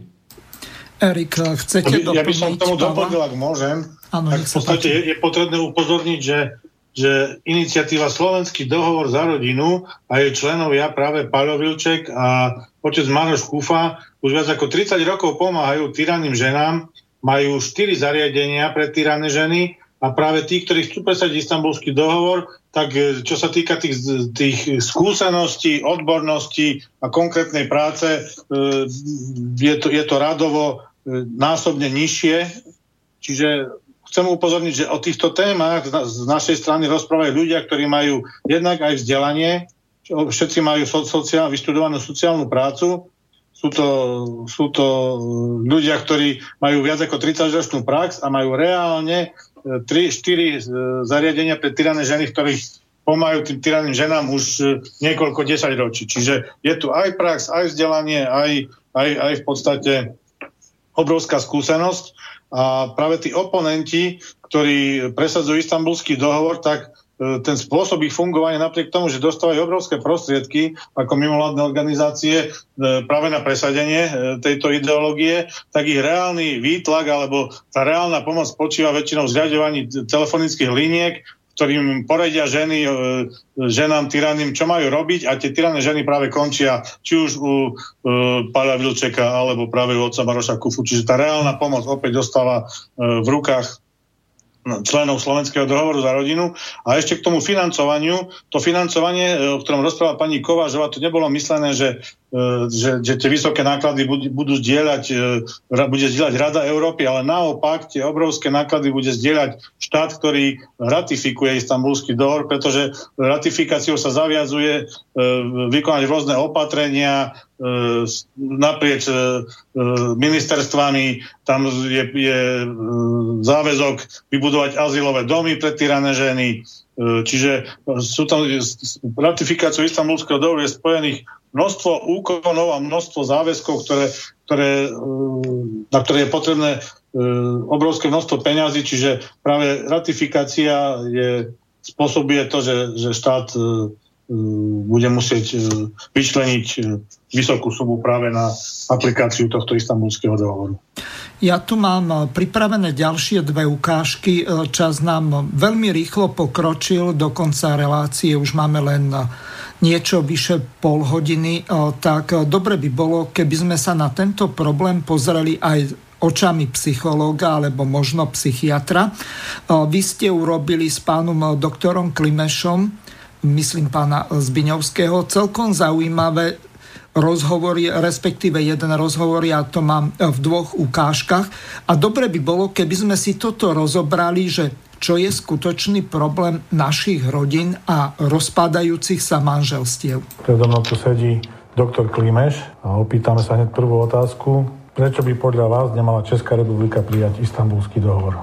Problém istambulské smlouvy je, že je za A velmi obecná a že to je politický abych to řekl, provolání, nebo... Manifest. Manifest, ano, to je slovo. Že to je takový manifest určité skupiny lidí v Evropě, který rozhodně není univerzální. On se týká jenom malé skupiny lidí, rozhodně menšinové, a oni ho vydávají takhle jako za mainstreamové, většinové stanovisko. Takže vlastně oni se snaží protlačit zájmy menšiny na úkor většiny, jenom kvůli tomu, že teďka momentálně sedí v Bruselu a můžou to napsat. Kdyby to byla myšlenka, kterou sjednocuje Evropu, tak by to bylo dobře. Ale bohužel tady ta praxe je dneska velmi rozšířená, že se vždycky dostane na nějaké vlivné místo na ministerstvech a podobně, se dostane eh, nějaká lobistická skupina, nějaká velmi minoritní skupina a ta si tvrdě prosazuje zájmy jenom proto, že toho času sedí na ministerstvu. No a výsledek z toho je, že vzniká takový ten, já tomu říkám, babylonský efekt, kdy vlastně celá Česká republika je rozhádaná. Přijímají se desítky dokumentů, které nemají větší cenu než popsaný cár papíru. A výsledkem toho je, že vlastně akorát to dělá zlou krev mezi lidmi. Takže kdyby se istambulská smlouva prosadila, tak většina České republiky bude řvát, my to nechceme. Tak proč se zavádí smlouva, se kterou v podstatě lidi nesouhlasí? A u Stambulské smlouvy je ještě další problém, že se tam směšuje spousta věcí dohromady. To je takový jakoby velká nůše, kde si každý vysypal ten svůj kyblíček, co tam chtěl mít. Takže vzniká takový divný pelmel, kde je jakoby od násilí žen až po genderovou politiku a tak dále. Přitom genderová politika je opravdu jako minoritní e, světový názor. Není to ani v podstatě nějaká velká věda, je to spíš světonázorový postoj. Ideologický. Ideologický, ano, přesně tak. A e, teďka jde o to, že prostě tahle ta minoritní ideologie se vnucuje jako mainstreamová. Ta istambulská smlouva se tváří, jako kdyby genders jako teorie byly obecně přijímány, ale oni opravdu nejsou. Třeba genderové ideologie se velmi tlučou s evolučními. Takže evoluční biologové a psychologové na jedné straně jdou poměrně dost ostře proti závěrům genderové teorie. A takže genderová teorie není jakoby samostatná nebo univerzální sjednocující názor. To je částečná minoritní Eh, myšlenka, která jde proti různým jiným směrům. To znamená, to by potom znamenalo, že prostě věci na univerzitě nesmí nebo jsou v rozporu e, s oficiální státní doktrinou jenom proto, že za, zastávají evoluční postoje. Takže jako já si osobně myslím, že tyhle ty dokumenty, které jsou velmi nezrale napsané, které jsou nehomogenní, nedomyšlené a vlastně my nevíme, jak to bude vypadat v praxi, protože tam ty vyjádření jsou velmi obecná, místami a místami naprosto konkrétní, že to jsou takový divný, jako směska, no tak já si myslím, že jako právnický dokument je velmi nezralá, nezralý výtvor. Myslíte si, že genderová ideológia, která je obsiahnutá v istambulskom dohovore, má vplyv na dieťa, na jeho psychiku, na uh, rodinu, na formu rodiny? Je to ohrozenie tradičnej rodiny? tak jako s tradiční rodinou to nemá nic společného. Eh, tady je problém v tom, že eh, moderní civilizovaná společnost, aspoň ta evropská, je demograficky nestabilní. Ona se víceméně hroutí. Jestliže máte společnost, která, ve které ubývá 30% populace za jednu generaci žen, to znamená nějakých 30-40 let, vám zmizí 30% populace, tak je otázka jenom poměrně jako bych řekl, historicky krátkého času, než tady prostě se stane ta společnost výrazně nestabilní, což nemusí být nutně jenom uh, uprchlíkama, ale hlavně tím přibýváním staré generace na úkor mladé. No a potom samozřejmě takový ten rozpor, co, co budeme dělat, když prostě ta společnost je celkově nevýkonná. Lidi nechtějí mít moc dětí, lidi nechtějí moc pracovat, lidi hlavně sledují zážitek a prožitek. No a tím vlastně vznikají strašné problémy stylu střídavá výchova, a, a to. V rámci těle těch problémů, jako je rozvodovost, střídavá výchova, mizení sňatků a tak dále, problémy genderu, to znamená nějakých 2% populace, je naprosto minoritní problém. Nás trápí to, že kolem 50% dětí se narodí mimo manželství, že rodí mají jedno a maximálně dvě děti, ale za to mají 50% rozvodovost. A tohle to pro populaci Evropy znamená víceméně kolaps blížší nebo delší budoucnosti. To znamená, bavíme se o budoucnosti 200, 300 let, to znamená kolaps. Takže to, jestli se dneska ustanoví genderové teorie a nabude na papíru něco napsáno, tak dneska děti mnohem víc trápí to, že každý týden musí být někde jinde. To je masakr dětí. Tady se prostě plošně týrají děti v takové míře, že to má obdobu tak jako jo, někde v nějakých extrémních podmínkách. Jo, a jako děti za první republiky vyrůstaly v klidnějším prostředí, byť tam byla poměrně velká bída, než vyrůstají dneska. Jo, to, co zažívají děti ze školách, si slyšíte, tak to je opravdu nic nezávidění hodného. Ve srovnání s těmito problémy vnímám problém genderu jako komický. To je prostě taková veliká bublina, která zvíří hrozné množství pozornosti a odvene nám to od střídavé výchovy, od problémů dětí, který se v devíti letech pokakávají, pomočujou. Ty se nepomočí kvůli tomu, že tamhle budou o čtyři kolonky víc. Ty se prostě pomočují z toho důvodu, že pokaždé, když jdou od táty k mámě, od mámy k tátovi, tak je to pro ně takový trauma, že se z toho v devíti letech prostě pokakají. A tohle je, tohleto jsou mnohem větší problémy, a vlastně té ty války o homosexuální manželství a homosexuální adopce, to je úplně marginální problém. Já osobně jsem dělal v náhradní rodinný péči od roku 97 takže poměrně dlouhou dobu do dneška přednáším na tohle téma. A že by se za celou tu moji kariéru od 97. a ještě dlouho předtím vždycky mohl homosexuál jako člověk adoptovat dítě. Samožadatelek, žen, který žádali dítě, bylo vždycky dostatek. Kde byli ti homosexuálové? Prostě homosexuálové nikdy neměli v adopce zájem. To znamená, to, co dneska je, je velikánská bublina. Ať ta bublina dopadne tak nebo ona, homosexuálové stejně nebudou mít o děti žádný zájem. To není jejich parketa zájmu. To samé manželství je spousta organizací, zejména náboženských, který si natolik váží manželství, že si vyrobili svoje manželství. Jo? Každá církev má svoje manželství. K tomu máme to státní manželství jako jiný institut. A ty dvě manželství se vzájemně nějak spojují nebo kombinují. To znamená, já když projdu sňatkem třeba na, v kostele, tak stát mi ho uzná. Ale jsou to dvě manželství v podstatě. Proč si homosexuálové za dobu svého trvání nepořídili nějaké svoje homosexuální manželství, které by stát buď uznal nebo neuznal? Problém je v tom, že je nikdy manželství nezajímalo. I dneska, když mají možnost registrovaného partnerství, tak homosexuálů jsou 2% v populaci a z těch 2% zase jenom 2% homosexuálů je v nějakém registrovaném partnerství. To znamená, že o homosexuální manželství nemají zájem ani heterosexuálové, těm je to úplně ukradený, ale bohužel ani ty homosexuálové. Takže jestliže se nakrásně schválí jakékoliv homosexuální manželství, tak o to bude mít zájem nějaký, jestli to dobře počítám, 4 promile české populace. Teď to nikoho nezajímá. Pán Vilček, opäť by som dal slovo vám, aby ste okomentovali, čo povedal pán doktor Klimeš. Ako to vy vidíte z vášho uhla pohľadu ako charitatívneho a sociálneho pracovníka starajúceho sa o takéto diskriminované, týrané ženy? Tak samozrejme, keďže to hovorí odborník zo skúseností, tak uh, ťažko sa mu dá niečo namietať. Možno, že len jedinú vec by som pre upresnenie doplnil, alebo na jednej strane sa vraví, že homosexuáli nechcú deti, na druhej strane neviem, či nakoľko posluchači postrehli, že minulého roku v septembri bol už v Bruseli uh, štvrtý veľtrh detí, špeciálne určený pre homosexuálne páry gejov, kde si mohli títo gejovia kúpiť dieťa. Čiže niekedy sa predávali kone, svine, krávy, dneska sa predávajú deti. Ľudia. V Európskej únii vo vyspelej Európe. Najlacnejšia cena bola niekde okolo necelých 100 tisíc dolárov, vyvolávacia, aj najvyššia vyvolávacia bola 160 tisíc.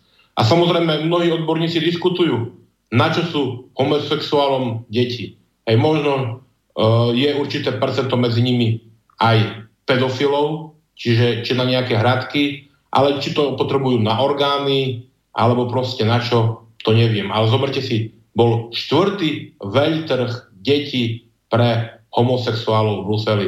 Kam to tá spoločnosť speje? Pán Zbiňovský, váš názor na to, kam vlastne sa uberá táto spoločnosť v prípade tej liberalizácie alebo komodifikácie, že dokonca ľudia, tak ako povedzme v otrokárskej spoločnosti, už sú na predaj. Dokonca proletarizácia, to znamená, že eh, proles, eh, to znamená od toho potomstva. To potomstvo sa predáva tak ako kedysi dali do služby, keď boli veľmi chudobní niekomu. Lenže to dieťa alebo toho mladého človeka, ktorý bol v podstate lacnou pracovnou sílou, tak ho nepredali. Oni ho dali do služby. On neostal majetkom niekoho, kto za ňo zaplatil. Dneska vnímam v tej, eh, na tej liberálnej scéne v podstate jeden taký, taký trend, že my tu eh, nejakým spôsobom animalizujeme ľudí a naopak poličujeme zvieratá.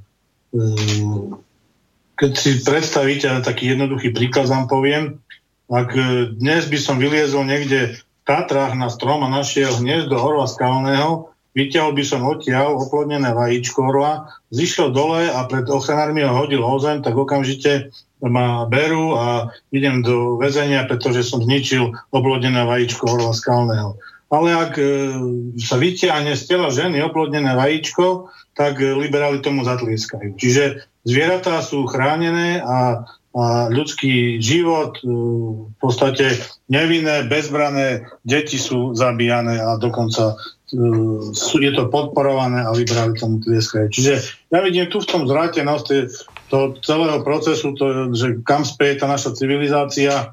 Ja si myslím, že že kým sa nevrátime naspäť ku konzervatívnym hodnotám, kým tu nebude jasne definované, že život človeka je od počatia až po smrť, lebo tam sa ešte, ešte bavme o, o likvidácii starých a nepotrebných ľudí, o tom by vám určite vedel povedať lepšie Pavel Vilček, pretože sa stretáva uh, s rôznymi organizáciami v zahraničí, kde už majú rozpracovaný systém likvidácie, to nazvem starých ľudí pomocou eutanázie. Čiže pokiaľ sa nepostavíme k tomu my, a ešte stále tu čas zastaviť tieto veci a jedna z tých fóriem je práve aj odmietnutie istambulského dohovoru, tak e, potom aj my, aj naše, ale hlavne naše deti budú, budú žiť vo svete, kde ľudský život nebude mať hodnotu. Vieme o tom, že 3, možno až 5 tisíc ľudí zomiera na odvratiteľné, vyliečiteľné choroby, ale nie je im včas a v dostatočnej miere a dostatočne kvalitne poskytnutá zdravotná starostlivosť z toho dôvodu, že nemáme nové nemocnice, máme podpriemerne zaplatený lekársky personál, ktorý radšej ide robiť do zahraničia. Riešenie, ako navrhol Fico, že 55 tisíc eur zaplatí ten, kto si tu neodrobí napríklad 10 rokov, tak toto tiež asi nie je riešenie. Skôr Zdravotníctvo podľa článku 40 Ústavy Slovenskej republiky je bezplatné na základe zdravotného poistenia. Prečo tu nastal biznis v oblasti zdravotníctva, lekárnictva a iných služieb, napríklad záchranky a tak ďalej? Toto je veľmi ťažká otázka a druhá e, súvisí e, zároveň s tým, aby prečo e, ako povedal pán Zbiňovský, ohľadom tej eutanázie. To znamená, eutanatos je dobrá smrť. Aká je to dobrá smrť? Kto môže určiť, aká smrť je dobrá? Veď každý život si zaslúži ochranu. Čiže o, skúste sa k tomuto vyjadriť, lebo som načrtol dve otázky. Poradie si môžete vybrať. Tak e, čo sa týka tej prvej otázky, tak e, samozrejme áno, sme poskytovateľ sociálnych služieb, čiže prevádzkujeme zariadenia a pomáhame ľuďom, ktorí sú v úvodovkách veľmi nákladní. Čiže kým v iných krajinách ide na tú sociálnu uh, starostlivosť, napríklad viem, že spred pár rokov Slovensko dalo na sociálne služby 0,2% HDP, Polsko 0,8%, Česko 0,7, Maďarsko 0,8 a priemer Európskej e, únie vyše jedného. Čiže keď sú pre nás priority niekde úplne inde, napríklad je táto gender ideológia, tak samozrejme na tieto sociálne služby sa peniaze nenajdu. Za A. Za B. Ak nezaplatíte zdravotné odvody, dopúšťate sa trestného činu pomaličky. Ale ak nie je preplatená zdravotná starostlivosť, tak samozrejme na vine sú poskytovateľi. Aj teraz sme svedkami, že napríklad pani ombudsmanka e, robila kontrolu neviem v koľkých zariadeniach a poukazovala na to, že tá starostlivosť nie je dostatočná. Zabudla poukázať však na to podstatné, že nie je aj dostatočne financovaná. To znamená, že ak tieto zariadenia e, suplujú, sociálne zariadenia suplujú zdravotnícke zariadenia, ak oni nedostanú žiadne peniaze, respektíve teraz môžu dostať 3,30 eur na uh, jedného pacienta na jeden deň, čiže to znamená, že nejakých 100 eur. Tak si veľmi 100 rýchlo korún pre... na staré peniaze. 3,30. Tomu, tak si veľmi rýchlo viete prepočítať, že tá starostlivosť sa zabezpečiť nedá. A toto možno, že čo Erik chcel na to poukázať, tak áno, chodím po rôznych konferenciách a teda na takej jednej sme vyslovene diskutovali s jedným toho profesorom vysokej školy z Holandska, kde uh, on vlastne bola to konferencia, samozrejme chodím na konferencie najmä o sociálnych službách, že bola to konferencia o sociálnych službách, kde bolo povedané, že v Holandsku pred 30 rokmi mali, uh, mali 190 tisíc miest v sociálnych službách a mali cirka 360 tisíc ľudí nad 80 rokov.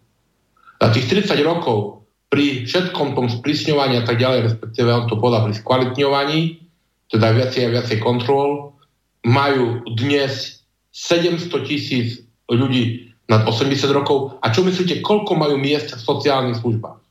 Netuším. Uh, už sa dostali po 100 tisíc. Uh, ešte tak pre uh, zaujímavosť, ľudia nad 80 rokov potrebujú sociálne služby cirka v 70%. To znamená, že ich potreba, samozrejme nebavím sa len o pobytových sociálnych službách, je niekde okolo 500 tisíc. Dostupných je 100 tisíc. Čo z toho vyplýva? Že tá starostlivosť sa poskytnúť nedá. Ale ten profesor mi vysvetloval, tie sociálne služby sú až na treťom mieste. Oveľa väčší náklad pre spoločnosť sú zdravotné služby. A cirka 70% zdravotnej, zdravotných nákladov spotrebujú ľudia nad 70 rokov. A tým pádom starí ľudia sú veľmi nákladní. No a podal najväčším problémom je dôchodok. Títo ľudia, ktorí majú dneska napríklad v Holandsku 80 rokov, čiže on to tak nazval, sú to tie deti kvetín, respektíve hippies, mm. dospievali alebo dospeli niekde v 60 rokoch. Vzdali sa rodiny, vzdali sa svojho potomstva, užívali si, keďže bola to veľmi silná povojnová generácia a samozrejme zamestnanosť sa riešila aj tým, že ľudí sa posielalo skôr do dôchodku, čiže do dôchodku išli niekedy okolo 55 rokov. To znamená, že oni sú už dneska pomaličky vyše 20, skoro 30 rokov dôchodku. Oni už dávno prejedli to, čo do dôchodkového systému dali, to, čo dali do zdravotného poistenia, No a nehovoriac o tom e, na sociálne služby. A teda, čo im zostáva, tak hovorím, pred 30 rokmi sme začali neoficiálne, pred necelými 20 rokmi sme oficiálnili eutanáziu chorých. Pred, e, teraz to bude možno nejakých 7-8 rokov dozadu, eutanáziu detí, čiže v Holandsku, ak máte dieťa, ktoré sa vám nepáči, že je postihnuté alebo proste nejaký iný problém, lebo už sme zachytili, že aj kvôli psychickým problémom, tak jednoducho požiadate lekára, aby ho usmrtil, čiže zabíja sa už nie len nenarodené deti, ale aj narodené deti. No a stále je to málo. Čiže vravil, že majú už v šuflíku návrh zákona, kde sa predpokladá, že bude povinná eutanázia starých. Samozrejme nejaké kompromisy, ako všetci politici robiť musia, tak povedal, my budeme robiť kompromis nie, že či eutanázia starých áno alebo nie, ale v akom veku. A čo myslíte, aký vek je navrhovaný na to prvé vypočutie? 80 rokov? 70. Dneska pracujú Holandiade niekde do 66 či 7 rokov. To znamená, že nejaké 3 roky by mali nárok na dôchodok a potom šup, šup, šup z tohto sveta. Samozrejme, Uh, bolo to, sa priznám, že nejaké dva roky tesne pred ich voľbami a po voľbách tam trošku nastala iná politická situácia a teda napríklad táto eutanázia tam neprechádza, ale zachytil som, že napríklad chcú ľuďom od 70 rokov zabrániť v dostupnosti zdravotnej starostlivosti. Ak chceš, si zaplať, ale nebudeš ju mať zadarmo. To znamená, že keď sa bavíme o istambulskom dohovore, respektíve o tejto gender ideológii, nie ide len o to, že či budeme mať rodiny, ale ide aj o to, aby sme napríklad slušne dožili, respektíve aby slušne dožili naše rodičia, naše deti a všetci ľudia na Slovensku. A kde budeme mať deti, ak to nebudú rodiny, tak zoberte si rozprávka o troch grošov, či to niekomu páči alebo nestále stále platí. Ak tí dvaja nebudú, ten starý otec ozaj proste nebude mať inú šancu ako zomrieť. Len tu je ešte jeden druhý e, dosť dôležitý problém. E, keď si zoberieme tú rozprávku o tých troch grošoch, tak e, v podstate dnes vrátanie tohoto druhého piliera to funguje takým spôsobom, že o polovicu okradne môjho oca a o polovicu, aby vôbec mohol prežiť na nejakom tom minimálnom dôchodku, tak zadlží môjho syna. Čo je toto vlastne za prístup? tento systém dôchodkového poistenia alebo nejakej štátnej penzie by mal fungovať eh, presne na tom princípe tých troch grošov, alebo potom vytvoriť na základe daní eh, také prostredie finančné, aby eh, jednoducho pre tých ľudí, ktorí povedzme od 18 alebo 25 rokov, pokiaľ študovali vysoké školy, tak e, oni pracovali pre tú spoločnosť. Tak e, prečo by sme ich mali diskriminovať na základe toho, že boli málo výkonní a málo si e, dali do tých penzijných fondov. Veď teraz potom, ako z hodovokolností strana SNS zaviedla ten automat s tým 33-percentným minimálnym dôchodkom pri odrobení 30 rokov z priemernej mzdy v národnom hospodárstve, tak teraz tieto liberálne strany, najmä SAS, sa vyhrážajú, že oni to zrušia, lebo jednoducho každý sa má postarať o seba a štát sa nemá starať o nich. Ako sa vy na toto dívate? Tak v prvom rade treba povedať, že dôchodkový systém je pyramidová hra. Čiže to znamená, ak je široká základňa, tak ono to celé funguje.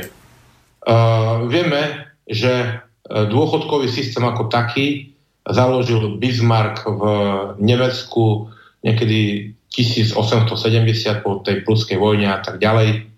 Aký bol vtedy priemerný vek dožitia v Nemecku? Bol nejakých necelých 36 rokov sa mi zdá. Ano. Na prelome storočí, čiže okolo roku 1900 bol 37. Takže samozrejme, ak bolo množstvo mladých a málo starých, tak tá pyramidová hra fungovala. Samozrejme, nechcem hovoriť o zdravotníctve, o všetkom ostatnom. Dnes, ak sa ľudia dožívajú cirka 80 rokov, tak uh, koľko by mal, v akom veku by mal nastúpiť nárok na starobný dôchodok. A to hovorím teraz uh, liberálne, čo nechcem. Ja som skôr iné, uh, teda plne s vami súhlasím. Uh, Trúfim si povedať, že ak by mal fungovať dôchodkový systém, tak nemalo by sa zohľadňovať len to, koľko človek odrobil a koľko zaplatil, ale minimálne 50 na 50 by sa malo zohľadňovať aj to, koľko platia dneska jeho deti a ako ich vychoval. Pretože ak ja dobre vychovám svoje deti ak moje deti budú žiť na Slovensku, ak budú ma platiť odvody, tak štát má z čoho platiť dôchodky. Ak ja deti odmietnem, respektíve budem mať jedno dieťa, ktoré pošlem, to je jedno, či do Ameriky, Austrálie, alebo Londýna, alebo len tu na zahranice do Českej republiky a nikto na mňa neplatí, aké ja mám morálne právo žiadať, aby mi štát e, stále zvyšoval dôchodky, respektíve aby viacej zaťažoval tých, ktorí pracujú. Veď sa vraví, že jeden z dôvodov, prečo dneska nemôžu byť tie platy vyššie, je vysoká e, daňovo-odvodová zaťaženosť. Keď sa vrátim k tomu Bismarckovi, respektíve tej spoločnosti pred vyše 100 rokmi, tak si zoberte, ako to fungovalo. Jeden desiatok dali ľudia cisárovi, jeden desiatok dali cirkvi a 80% im dostalo. Samozrejme, z toho sa žiť dalo. Z toho sa dalo podporovať aj svojho otca, z toho sa dalo podporovať proste rôzne charitatívne ustanovizne, a však samozrejme to robila aj církev. Dneska, ak vám štát berie 50-60%, z čoho vy chcete e, zaplatiť svojho otca, respektíve sociálnu službu pre svojho otca, pre svoju matku? Svojho času sme počítali, že pri minimálnej mzde, ktorá je dneska 580 eur, ak organizácia, kde pracujem, sa rozhodne, že som na, pre ňu natoľko vzácný, aby som nešiel domov sa starať o svojho otca, ale že ona mi to nahradí, že mi zvýši e, proste plat o toľko, aby som si ja ako súkromná osoba mohol zaplatiť svoju opatrovateľku, tak z tých 580 eur je cena práce niekde okolo 800 eur a na to, aby ja som zarobil v čistom nejakých 800, moja cena práce sa pohybuje niekde okolo 1300 či 400 eur. Samozrejme, tá opatrovateľka dostane necelých 500 eur. To znamená, že štát si zoberie skoro 1000 a tej opatrovateľke zostane chabik 400. Čiže ľudia ani fyzicky nie sú schopní si tieto služby platiť. Ej. Čiže ak to niekto robí, tak to robí len na čierno. No a samozrejme ďalší problém, ktorý tu je, ak by som sa teraz s vami pobil, tak mám ako pokutu 35 eur. Ak by som možno podpalil tie lesy, ktoré sú nad, aby som tu fajčil v nemocnici alebo v sociálnom zariadení 350, ak by som podpalil telesy nad Banskou Bystricou, tak pokuta 33 tisíc, eh, či 3300 eur, ale ak vám budem poskytovať sociálne služby bez zapisu do registra a vy mi za to niečo dáte, tak je jedna jediná pokuta vo výške, na Slovensku vo výške 35 tisíc eur. To znamená, že všetci sú ticho a musia byť ticho, lebo ak by ticho neboli, hej, tak proste ich táto mašinéria zlikviduje. No to je veľmi smutné konštatovanie z tohoto dôvodu, že štát, ktorý by sa mal starať o to, aby fungovala rodina, aby ľudia dožili dôstojný život, keď sa dostanú do toho dôchodkového veku, tak robí presný opak. Mňa ešte zaráža jedna vec. Ja si spomínam, keď moja sestra študovala začiatkom 90. rokov na vysokej škole, tak vtedy boli rodinné prídavky za Mečiara v tých rokoch 94-98 840 eur. Teraz sa pozrime. Po niekoľkých eh, liberálno-bolševických či neobolševických vládach, tým myslím tú hnedo-červenú smeracku, tak eh, máme aký vlastne, eh, aké vlastne tie prídavky na dieťa. 23 no. eur, veď to je 690 korún na staré koruny, čiže o 150 korún menej ako pred 25 rokmi. To kde sme sa vlastne dostali? To ako sa podporuje tá mladá rodina, tí e, rodičia s tými deťmi alebo tie matky samoživiteľky? Veď toto je katastrofa. Plus dostanú 20 eur e, daňový bonus, ale uh, ja by som povedal, že celý ten sociálny systém máme nastavený tak, že podporujeme tých, ktorí nepracujú, respektíve častokrát, ktorým sa nechce pracovať. Hej. Čiže celý ten systém nie je nastavený motivačne. Uh, niekedy si zoberte, to nešlo len o to, že dostali rodinné pridávky. Uh, zobrali si mladú manželskú pôžičku napríklad na stavbu domu, respektíve kúpu byty, bytu. Ak sa dieťa, štát vám dal bonus, čiže odpustili vám časť splátky. Podľa počtu detí. Dos... Prosím? Podľa počtu detí sa odpúšťalo z tej Áno, ak ste dosiahli 25 rokov a neboli ste ženatí, respektíve vydatá, nemali ste deti, prišla, prišla tzv. tzv. Uh, staromládenecká alebo starodievčenská daň. daň. Presne tak to bolo. Hej. Čiže ono treba povedať, že je veľa tých vecí, ktoré niekedy akože fungovali a dneska si zoberte, ako sú podporované, ja sa priznám, že čo ma veľmi trápi aj na Charite, mám viacero kolegyň, ktoré sa, aj keď žijú v partnerskom vzťahu, sa nevydajú len preto, lebo ak by sa vydala, tak by bola rodina na tom finančne horšie, ako keď jeden žije papierovo samostatne, aj druhý žije papierovo samostatne. Čiže my robíme všetko preto, aby tieto rodiny nevznikali, aby neboli tu na manželstva bežných heterosexuálnych ľudí, ktorí majú deti, ale ideme tu na bojovať za nejaké manželstva homosexuálov, ktorí, ako povedal aj uh, môj predrečník, pán psychológ, ani oni nestoja. Ideme sa tu nabaviť proste neviem, akých všelijakých zvratenostiach, miesto toho, to, čo ste naznačili vy, aby sme riešili podstatné veci pre túto spoločnosť,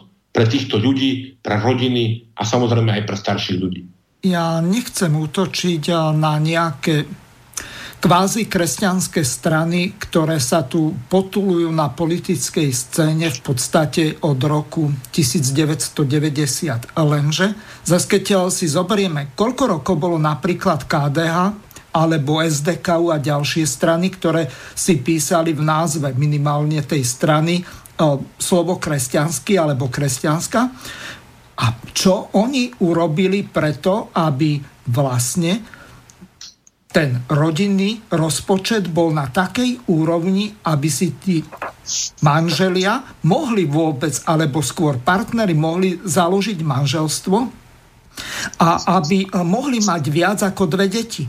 Veď e, tu ja sledujem, že na štvrté a na ďalšie dieťa sa už e, pomaly nebude dávať nič. E, Tý, tá pôvodná ten pôvodný príspevok tých 25 tisíc korún, tak to bolo z začiatku len na prvé dieťa, potom na druhé a na tretie a na ďalšie už nie. A to akože tí majú dodierať kočíky a všetko ostatné, veď teraz tá kvalita tých výrobkov je tak príšerná, že kedy si Kočik vydržal tri deti, vychovať, vykočikovať, alebo ako by som to povedal. Teraz ten kočík je tak nekvalitne urobený, že horko ťažko to prežije prvé dieťa. Ak majú šťastie na dobrú, drahšiu značku, tak dve deti.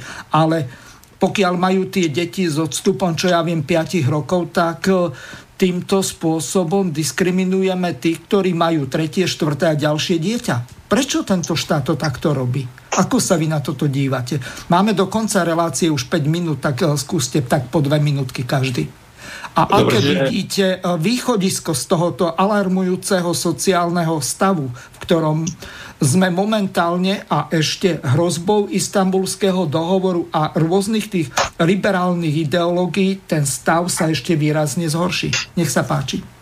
Tak toto je možno, že za samostatnú reláciu, ale to na krátkosti, aby som povedal, áno, komunikoval som aj s týmito politikmi, ktorí ste spomínali, nejakých 10 rokov dozadu a viac. E, ich priority boli skôr v silových rezortoch, čiže ich priorita nebola e, sociálna oblasť, a čo sa týka v súčasnosti, ak e, nepostavíme to celé z hlavy na nohy, to znamená, že ak ozaj nebudeme podporovať rodiny v celej tej komplexnosti, to znamená, že ak sa ľuďom neoplatí viacej žiť v rodine, ak sa ľuďom neoplatí mať deti, tak ako to robia napríklad v susednom Maďarsku, možno že v Polsku a niektorých ďalších krajinách, e, ľudia sami o sebe to nedokážu. To daňovo-odvodové zaťaženie je také vysoké, že uh, ľudia na to nemajú. Si zoberte, sa mi zdá, že niekde až okolo 70 alebo viacej percent ľudí na, do 30, alebo 30 ročných žije u svojich rodičov. Sú nedostupné uh, proste byty, pre nich nemám na Slovensku nájomné byty.